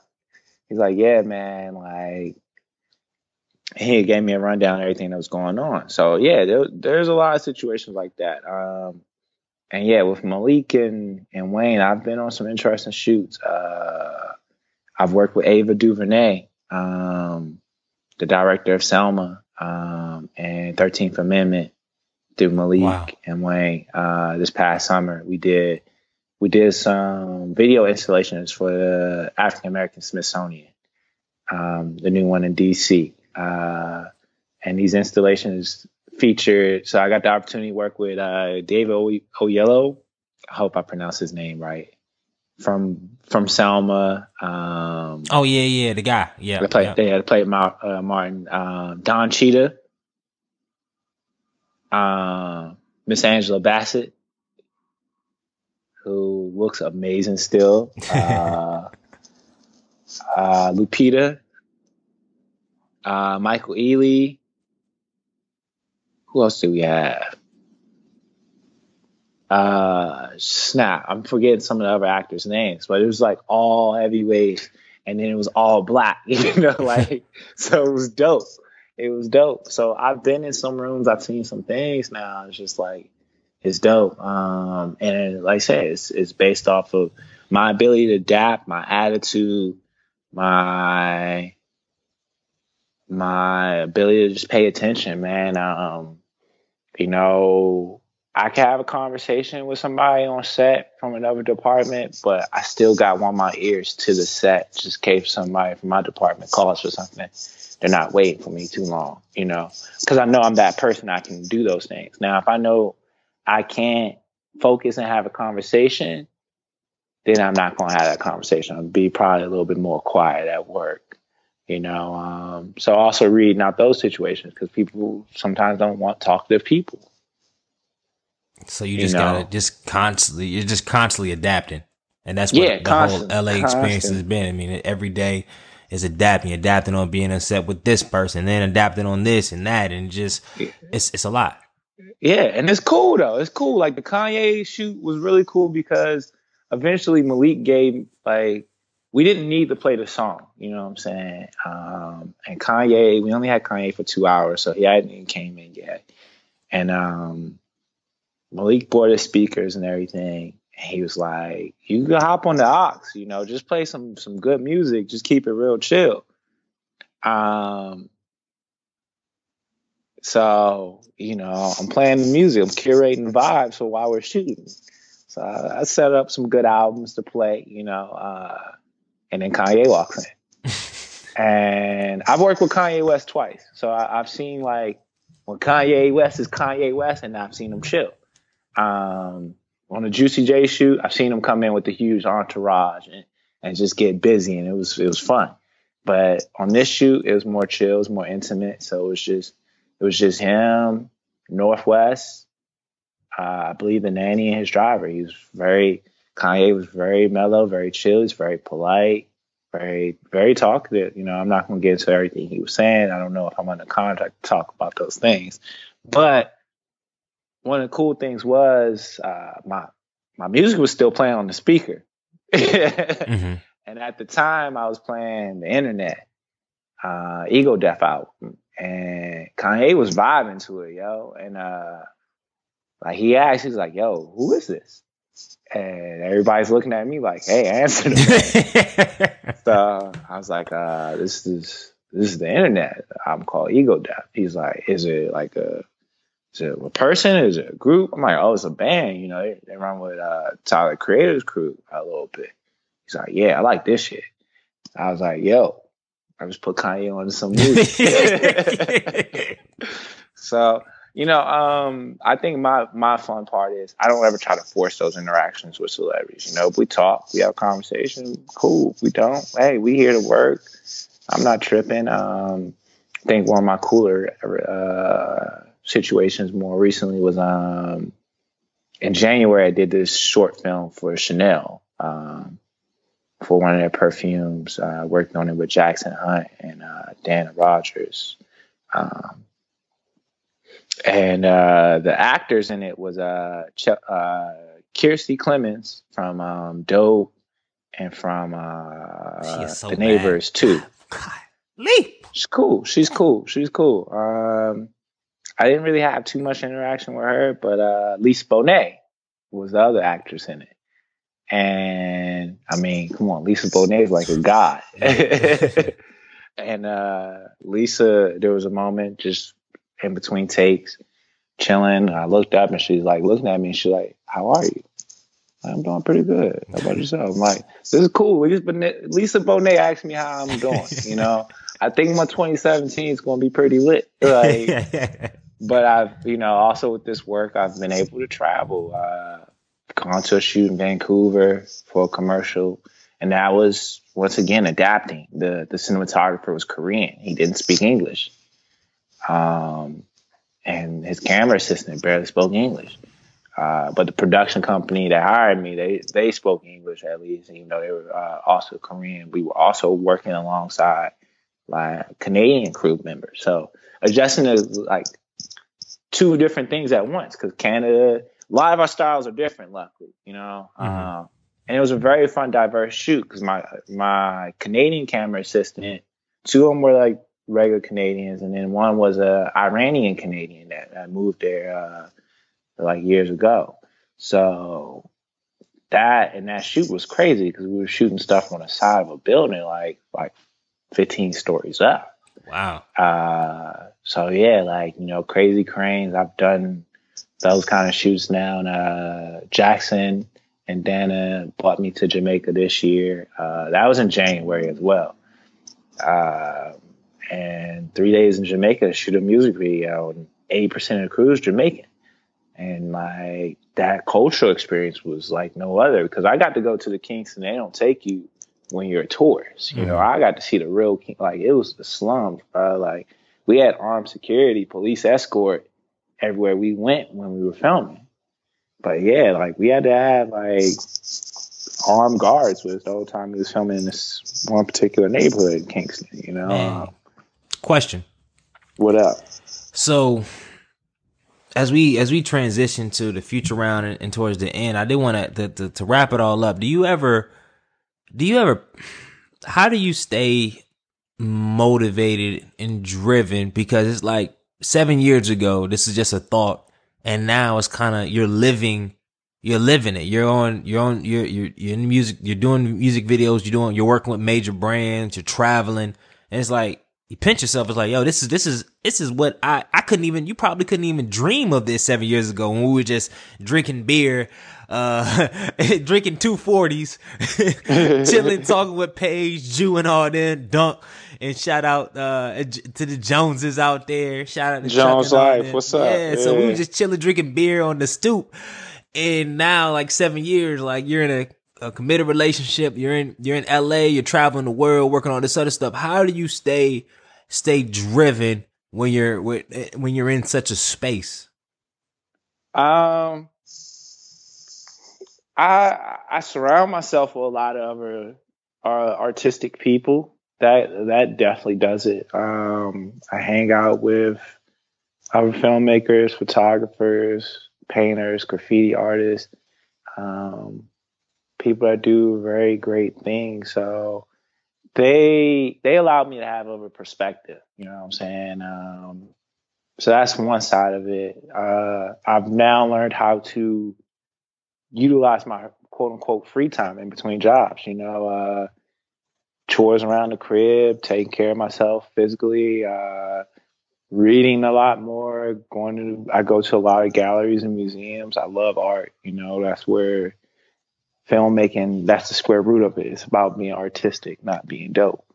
Um, so it's those things. Uh, and I know what keeps me really grounded is this is still the beginning for me. You know, this is this is cool for right now, but this this ain't the end all be all. Uh, you know, cinematography is is the goal. Mm-hmm. And I'm starting to try to, well, not starting to try. I have put my place to align myself in that situation now. I'm very proud of the presence, you know, what's what the reason I started this whole thing, the presence of Black Hollywood is is is getting there. You know, it's it's getting a lot better. It's a lot of quality now coming out.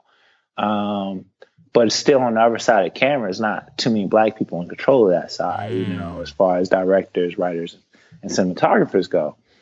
And here I am amongst one of the best Black cinematographers, one of the greatest, as I've been working around Malik Saeed for over a year now, you know. Um, he, I have that type of relationship with him, you know, like, you know, and it's, it's built off of two different things. It's my work ethic and it's just my vibe, you know, like, same, he does the same thing most jobs, you know. If he's like, we can play his own music, yo, I'm gonna give you the ox, let me see what you're gonna do. This is the kind of vibe I want, though. I'm gonna, I'm gonna throw something together. But it's those little small interactions. But I know, I know my history, you know. Um, every step I get closer to certain things, if there's somebody like new I'm working with, I go look them up. You know what I'm saying? I go do my research on them. Um, because there's ways with that. You got the internet, so you should know who you're working with for real, for real.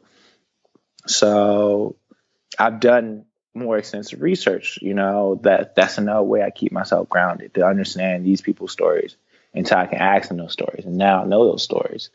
So it's just figuring out that keeps me keeps me very well rooted, because it's like, all right, I'm here, you know, but you gotta keep. I, I still gotta. I keep adding to the plan. You know, I, I've hit my my my mile markers, but I ain't hit the finish line yet. So yeah, and I think yeah. that's, that's critical, especially when you're in industries where, in an industry like the entertainment industry, where people are like, oh man, he on set, he did the Beyonce lemonade stuff, he reached the pinnacle. It's like, hold up, in my industry, it's like I still want to be notable in my in my craft, in my field. My craft is not being on music videos and doing that. My craft is cinematography, becoming, getting better and, and, and exploring yeah. that field and, and cinematography. And we don't have time to discuss it all, but cinematography is deeper than just like movies, and it's it, it's it's in a lot of different fields. I mean, and, and and and what you're providing from an artistic perspective can't really just be encapsulated in just videos and movies. This is it's yeah. in, it's in everything. Yeah, yeah. I mean, another thing is, I mean, I've I've, I've dived into photography, you know, uh, I shoot my stills camera. Uh, that trains my eye, you know. If you pay attention to my I G, I guess I'm, I'm going to give away a little something about myself. Um, you know, be more transparent right now. Um, my I G set up a certain way. Uh, I don't post too much work stuff because, like you said, I'm not as cool as a lot of these jobs are, you know. Um, it's not quite where I want to be at exactly, you know what I'm saying? This ain't Uh, I'll just like, this ain't the highlight reel yet. Uh, so I don't post a lot of set pictures and production pictures like that anymore. Um, I try to post more of my photography more than anything else, uh, just because I'm shooting on, on film. That's really hard. Uh, I've trained my eye to understand exposures and to manipulate and get a certain thing versus somebody shooting digital, but I've learned how to be patient. Because shooting on film, I get thirty-six shots, maybe thirty-two. Uh, versus somebody shooting digital cameras with photos, they can take a million shots. Mm-hmm. And I mean, they got a lot of quantity, but I got more quality. So those things occupy my, my time, my space, to ke- but also I try to occupy in a way to keep building myself up. Like I said, I work over at Dustin's, not just for the money, but it keeps him around the gear. I go to galleries because it keeps me inspiring. Like, why would I sit down and watch movies and T Vs all day? Because then all I'm going to do is just mimic what I see. Mm. So I find ways to build myself up more and more. And now, you know, like I said, I have a mentor. I have a Black mentor that can talk to me about the film game. So, which has now aligned me to the situation where I'm now at, where uh, last month I wrote, like, even though I don't write anymore as far as scripts go, Uh, I wrote my own short again. mm-hmm. Went back to the went back to the Red Cup days. So I wrote a short. Uh, this time I wrote it in a sense where I wanted to I wanted to show Black heroines, you know, uh, Black heroes, Black female heroes, uh, in a sense. But I also I was influenced by art. You know, uh, I started seeing a lot on my Instagram, a lot of animators making like Black anime type style. Stuff like that. So I was inspired by that stuff to then put that in a script And also the fact that I was like, you know, I have the mentor and I have some connects now that are very respectable in Black Hollywood that can then push me into the next direction I need to go once I show my skill set. Because I feel like I've sat back for three years and not shot anything film-wise, like like any type of video type situation. I haven't shot since twenty fourteen. You know, I did a small installation for one of Locke's songs uh, back in October. That was just a just a warm up, you know what I'm saying? Get back into shooting. And so now I've shot it short, and uh, it's in the process of being edited. I think I'm just dropping on the internet, see what happens with it from that one perspective, just to see the reactions. Get my critics, um, the critics beyond my circle, but also I'm gonna send it over to my mentor before I drop it on the web, and send it over to a couple of contacts I have in this industry now, um, and get their feelings for advice on where should I position myself next, because uh, I do want to start shooting some small indie shorts or indie features in Black Hollywood perspective, because that's that's my lane. That's what the reason I started, and now that lane has built itself up to I should jump in it. You know, it's it's about timing, it's about practice and patience. You know, I feel like I feel like I built myself up enough now, because like when you're a camera assistant, you could either stay a camera assistant forever, or you eventually look at the person that's that's the cinematographer, and you you figure out what would you do differently. You know, it's a it's a child watching um, the parent raise the rest of the kids. Uh, you know, what things do you want to take from your mom and dad, and taking your own when you're in that position, because that's what it's going to be like as a cinematographer. So I've seen a lot of good D Ps. I've seen a couple of bad ones. Uh, I know the things I want to take as far as the way I operate. I know. And the, and the best thing about Malik as a mentor, he he didn't know what he did when we had our first conversation. He indirectly challenged me like my friend James did. It goes back to my square root. Because uh, I, I told him I'm interested in shooting and stuff like that. And I waited a year to talk to Malik about being my mentor, because mm-hmm. I wanted him to really understand my character. Um, and he advised me like, yo, you got to. You got to shoot. You got to know what your voice look like. You don't know what your voice looks like now. And, but you got to do it as minimalist, you know? What can you do with almost next to nothing and make it look really good in quality? So those, I just took those words from that conversation, and I, that's, that led me to now do my short, you know, and, and shoot it. So it's, it's paying attention to those key words. What hung out, you know, what stands out in a conversation when you talk to somebody? Um, Because I, I know, like, I trust Malik as a mentor because I know who he's mentored already. I know who his mentors are. Ernest Dickerson, you know, who, who shot, uh, She's Got to Have It, Malcolm X, you know. Um, that's that's one of his mentors, Arthur Jaffa, who I've had the pleasure of working with twice. You know, Arthur Jaffa shot Daughters of Dusk, Crooklyn. Um, he shot most of Solange's music videos uh, that just came out. Like, Arthur... old school beast. He's a genius. Got an exhibit right now at MoCA I just saw this week called uh, Love Is the Message and the Message Is Death, where he took a bunch of images. He pretty much put up a juxtaposition what it is to be Black and laid it over top of ultralight beams in this art exhibit right now. It's amazing. Um, that's crazy, man. That's dope. That's so, that's so so those are his mentors, and I know who one of his mentees is, and that's Bradford Young. Um, all these guys went to Howard. I just named. All bro, how do you remember all these names, bro? Like you don't name a thousand names. That's that. That's a trait that I've. That's crazy. It's like the frat, bro. It's like the frat, bro. It's just new lineage. New lineage, man. New lineage. That's all it is, man. New lineage, new history, new just just same the same formula, man. Same formula. Um, yeah. So. But, But yeah, Malik, his last mentee, or the last mentee I know of is Bradford Young.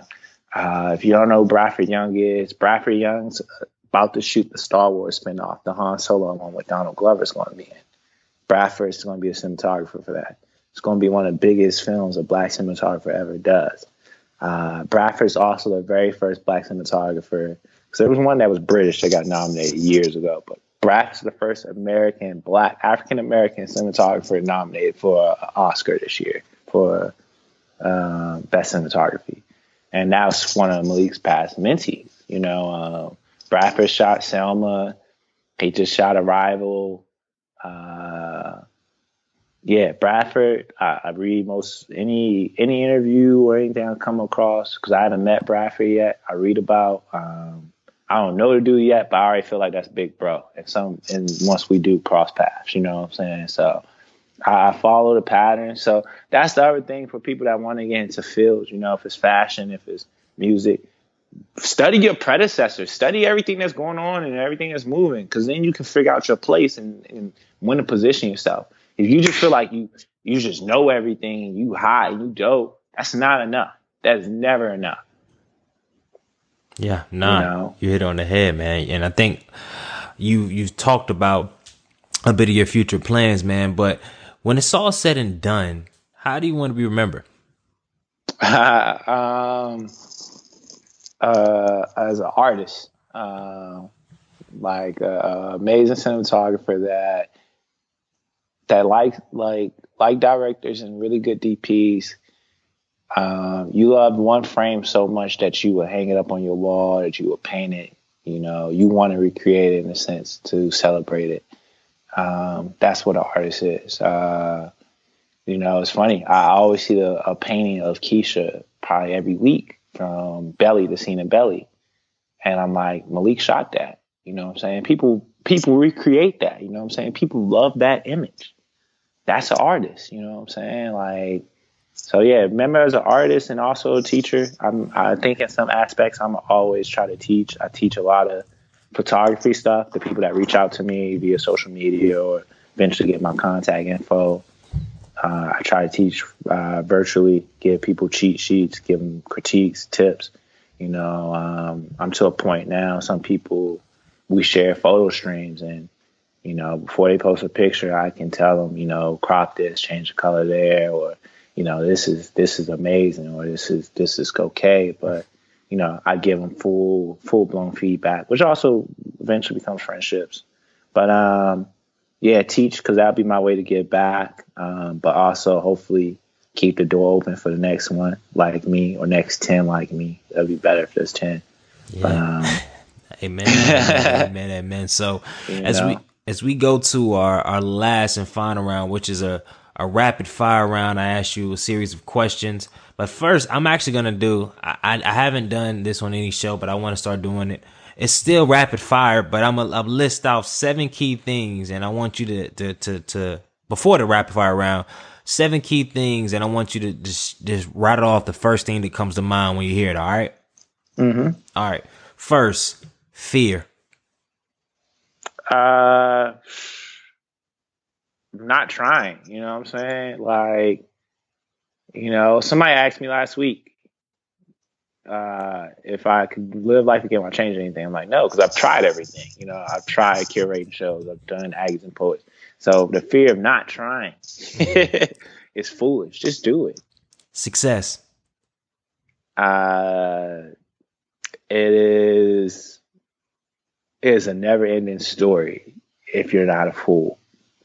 Um, you know, once you get to that, that one, that spot, then what's next? You know what I'm saying? You should always keep thinking about what's next. Like there's, you know, there's no end until you're dead. Mm. So keep going. Love. Um, love, love is the answer to a lot of things. It is, it's good energy. It's a healing component. Um, I think to me, it, it is fuel. Uh, it keeps me going. It keeps me expressive. Uh, I love love. Um, I love just just genuineness, unconditional things. Um, it's beautiful. Communication. Uh, communication is the most important thing in life. Um, And the biggest thing I would say on that is try to understand people instead of trying to make people understand you. That's deep. That is deep. She said that one more time for the people. Try to understand people instead of trying to make people understand you. That is very selfish. You know what I'm saying? Like, understand that person, because then once you once you go out the way to understand a person, it's easier for them to understand you. Like it, it's it's it's the recycle symbol. You know what I'm saying? When you do it that way. Mm-hmm. Team building.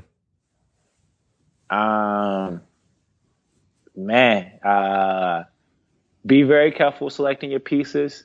Always keep the piece there that tells you the stuff you don't want to hear. Mm, love that. If you don't have, if you don't have that piece in your team, you don't have a good team. Mm-hmm. And then the last thing, Hollywood. Uh, it's all what you make of it, man. Um, you know, it's good energy, it's good networks here, you know, but if you want to be in the, the spotlight, you want to party, have fun, look cool, you can do that stuff. But you also can work in the shadows and and, and be be be something big as well. Mm-hmm. All right, so our last round, I got five questions, need five rapid fire answers. You ready, man?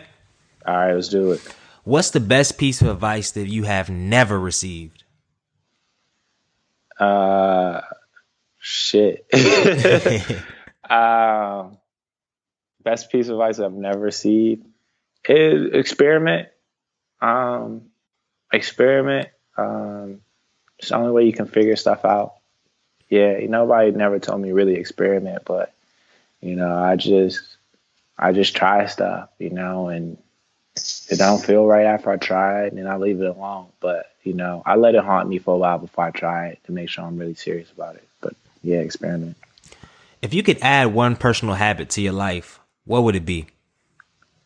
To read more. I don't read enough, man. Um, I got The Invisible Man and a couple other books I've just been kind of dragging through, but I need to read more and write more. I need to write more. I think I'm gonna start writing a journal soon. Yeah, I just, matter of fact, after this call, after I edit it and do all this other stuff, I probably got to update mine too. So I'm with you on that. What is your favorite movie and why? Uh, that's hard to say now. Yeah, I know. I, I knew I that was gonna be a hard question. That's a very, very hard question. You know what? It, it's probably still Malcolm X. Mm. Um. And I say that because it's hard to tell an autobiography film. And like you, I don't know, like with Malcolm X, just the way it was shot, the different color palettes, everything that was happening, you really felt like you was part of the journey.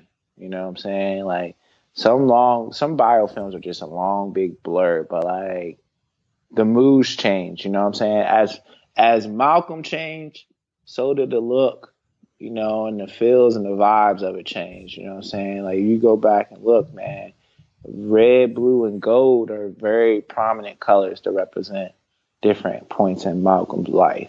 Um, so the color palette, the narrative, just everything about that film. It's a shame it didn't win the award it deserves. That is a crazy shame. And um, if you were to, if you were to be a cinematographer, for any new films that are on the horizon, what, what, which one would you choose? Um, anything that can, anything that's a beneficial story to Black culture right now, and I don't think it needs to be a historic film. I'm kind of getting tired of these based off of true story or bio films or older films. I think, you know, show perspective right now what it is to be Black, and and, and give people something to walk away with, like. Make sure they feel something. So anything that provides some good feeling, um, mm.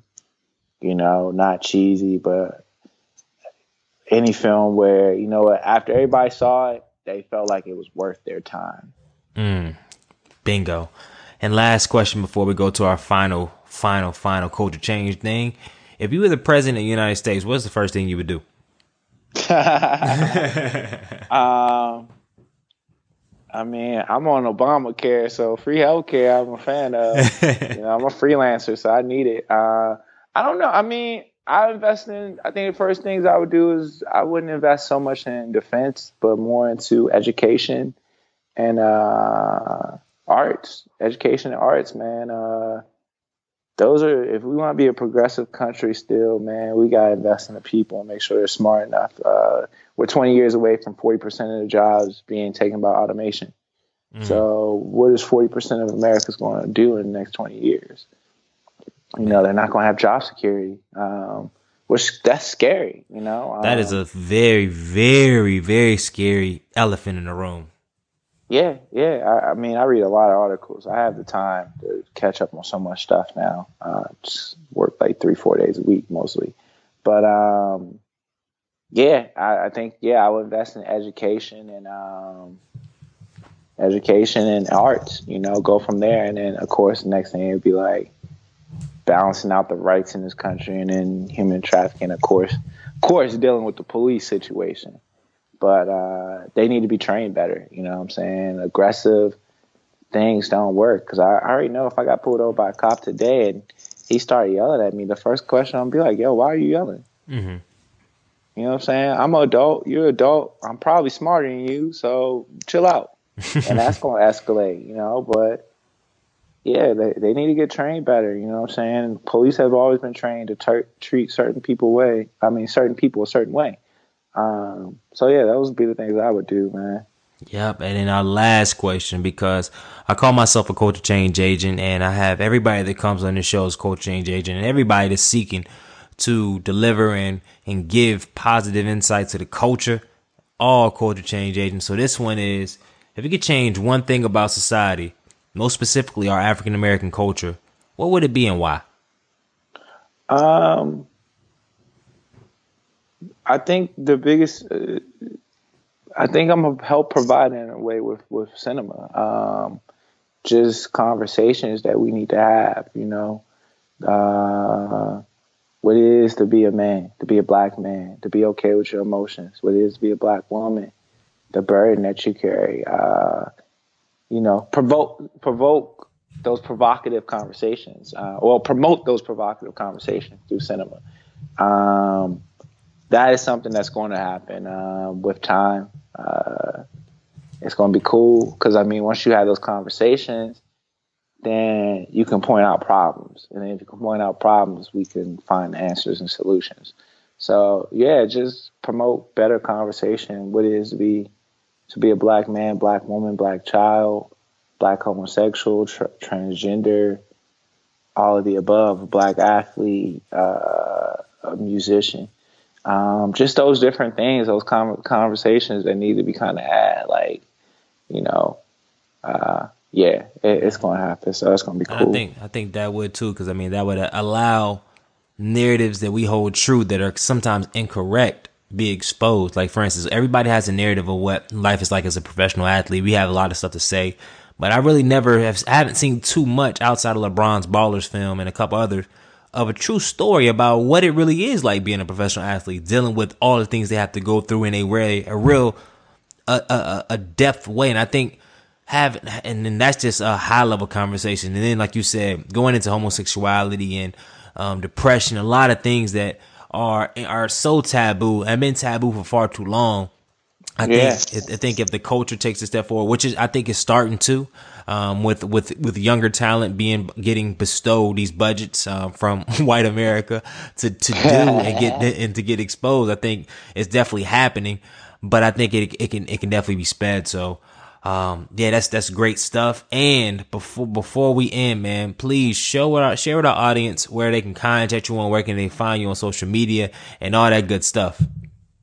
Uh, my I G is probably my easiest way to get in contact with me, which is uh buddy underscore Israel, and I'll spell it out: B U D D Y underscore I S R E A L. Buddy is real, not buddy Israel. Yeah, like Damo, I really appreciate you giving us well over almost close to two hours of your time, man, just to sit back, rap, have real conversation, and take us through your journey all the way from Bowie, Maryland. Now, traveling world, living life in your dreams, and still pushing, pushing forward to really enhance the culture in a direct way. Appreciate it, man. I appreciate you even reaching out, man. I feel like my story need to be heard.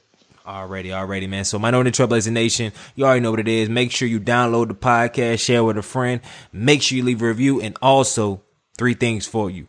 Change the culture. Good night.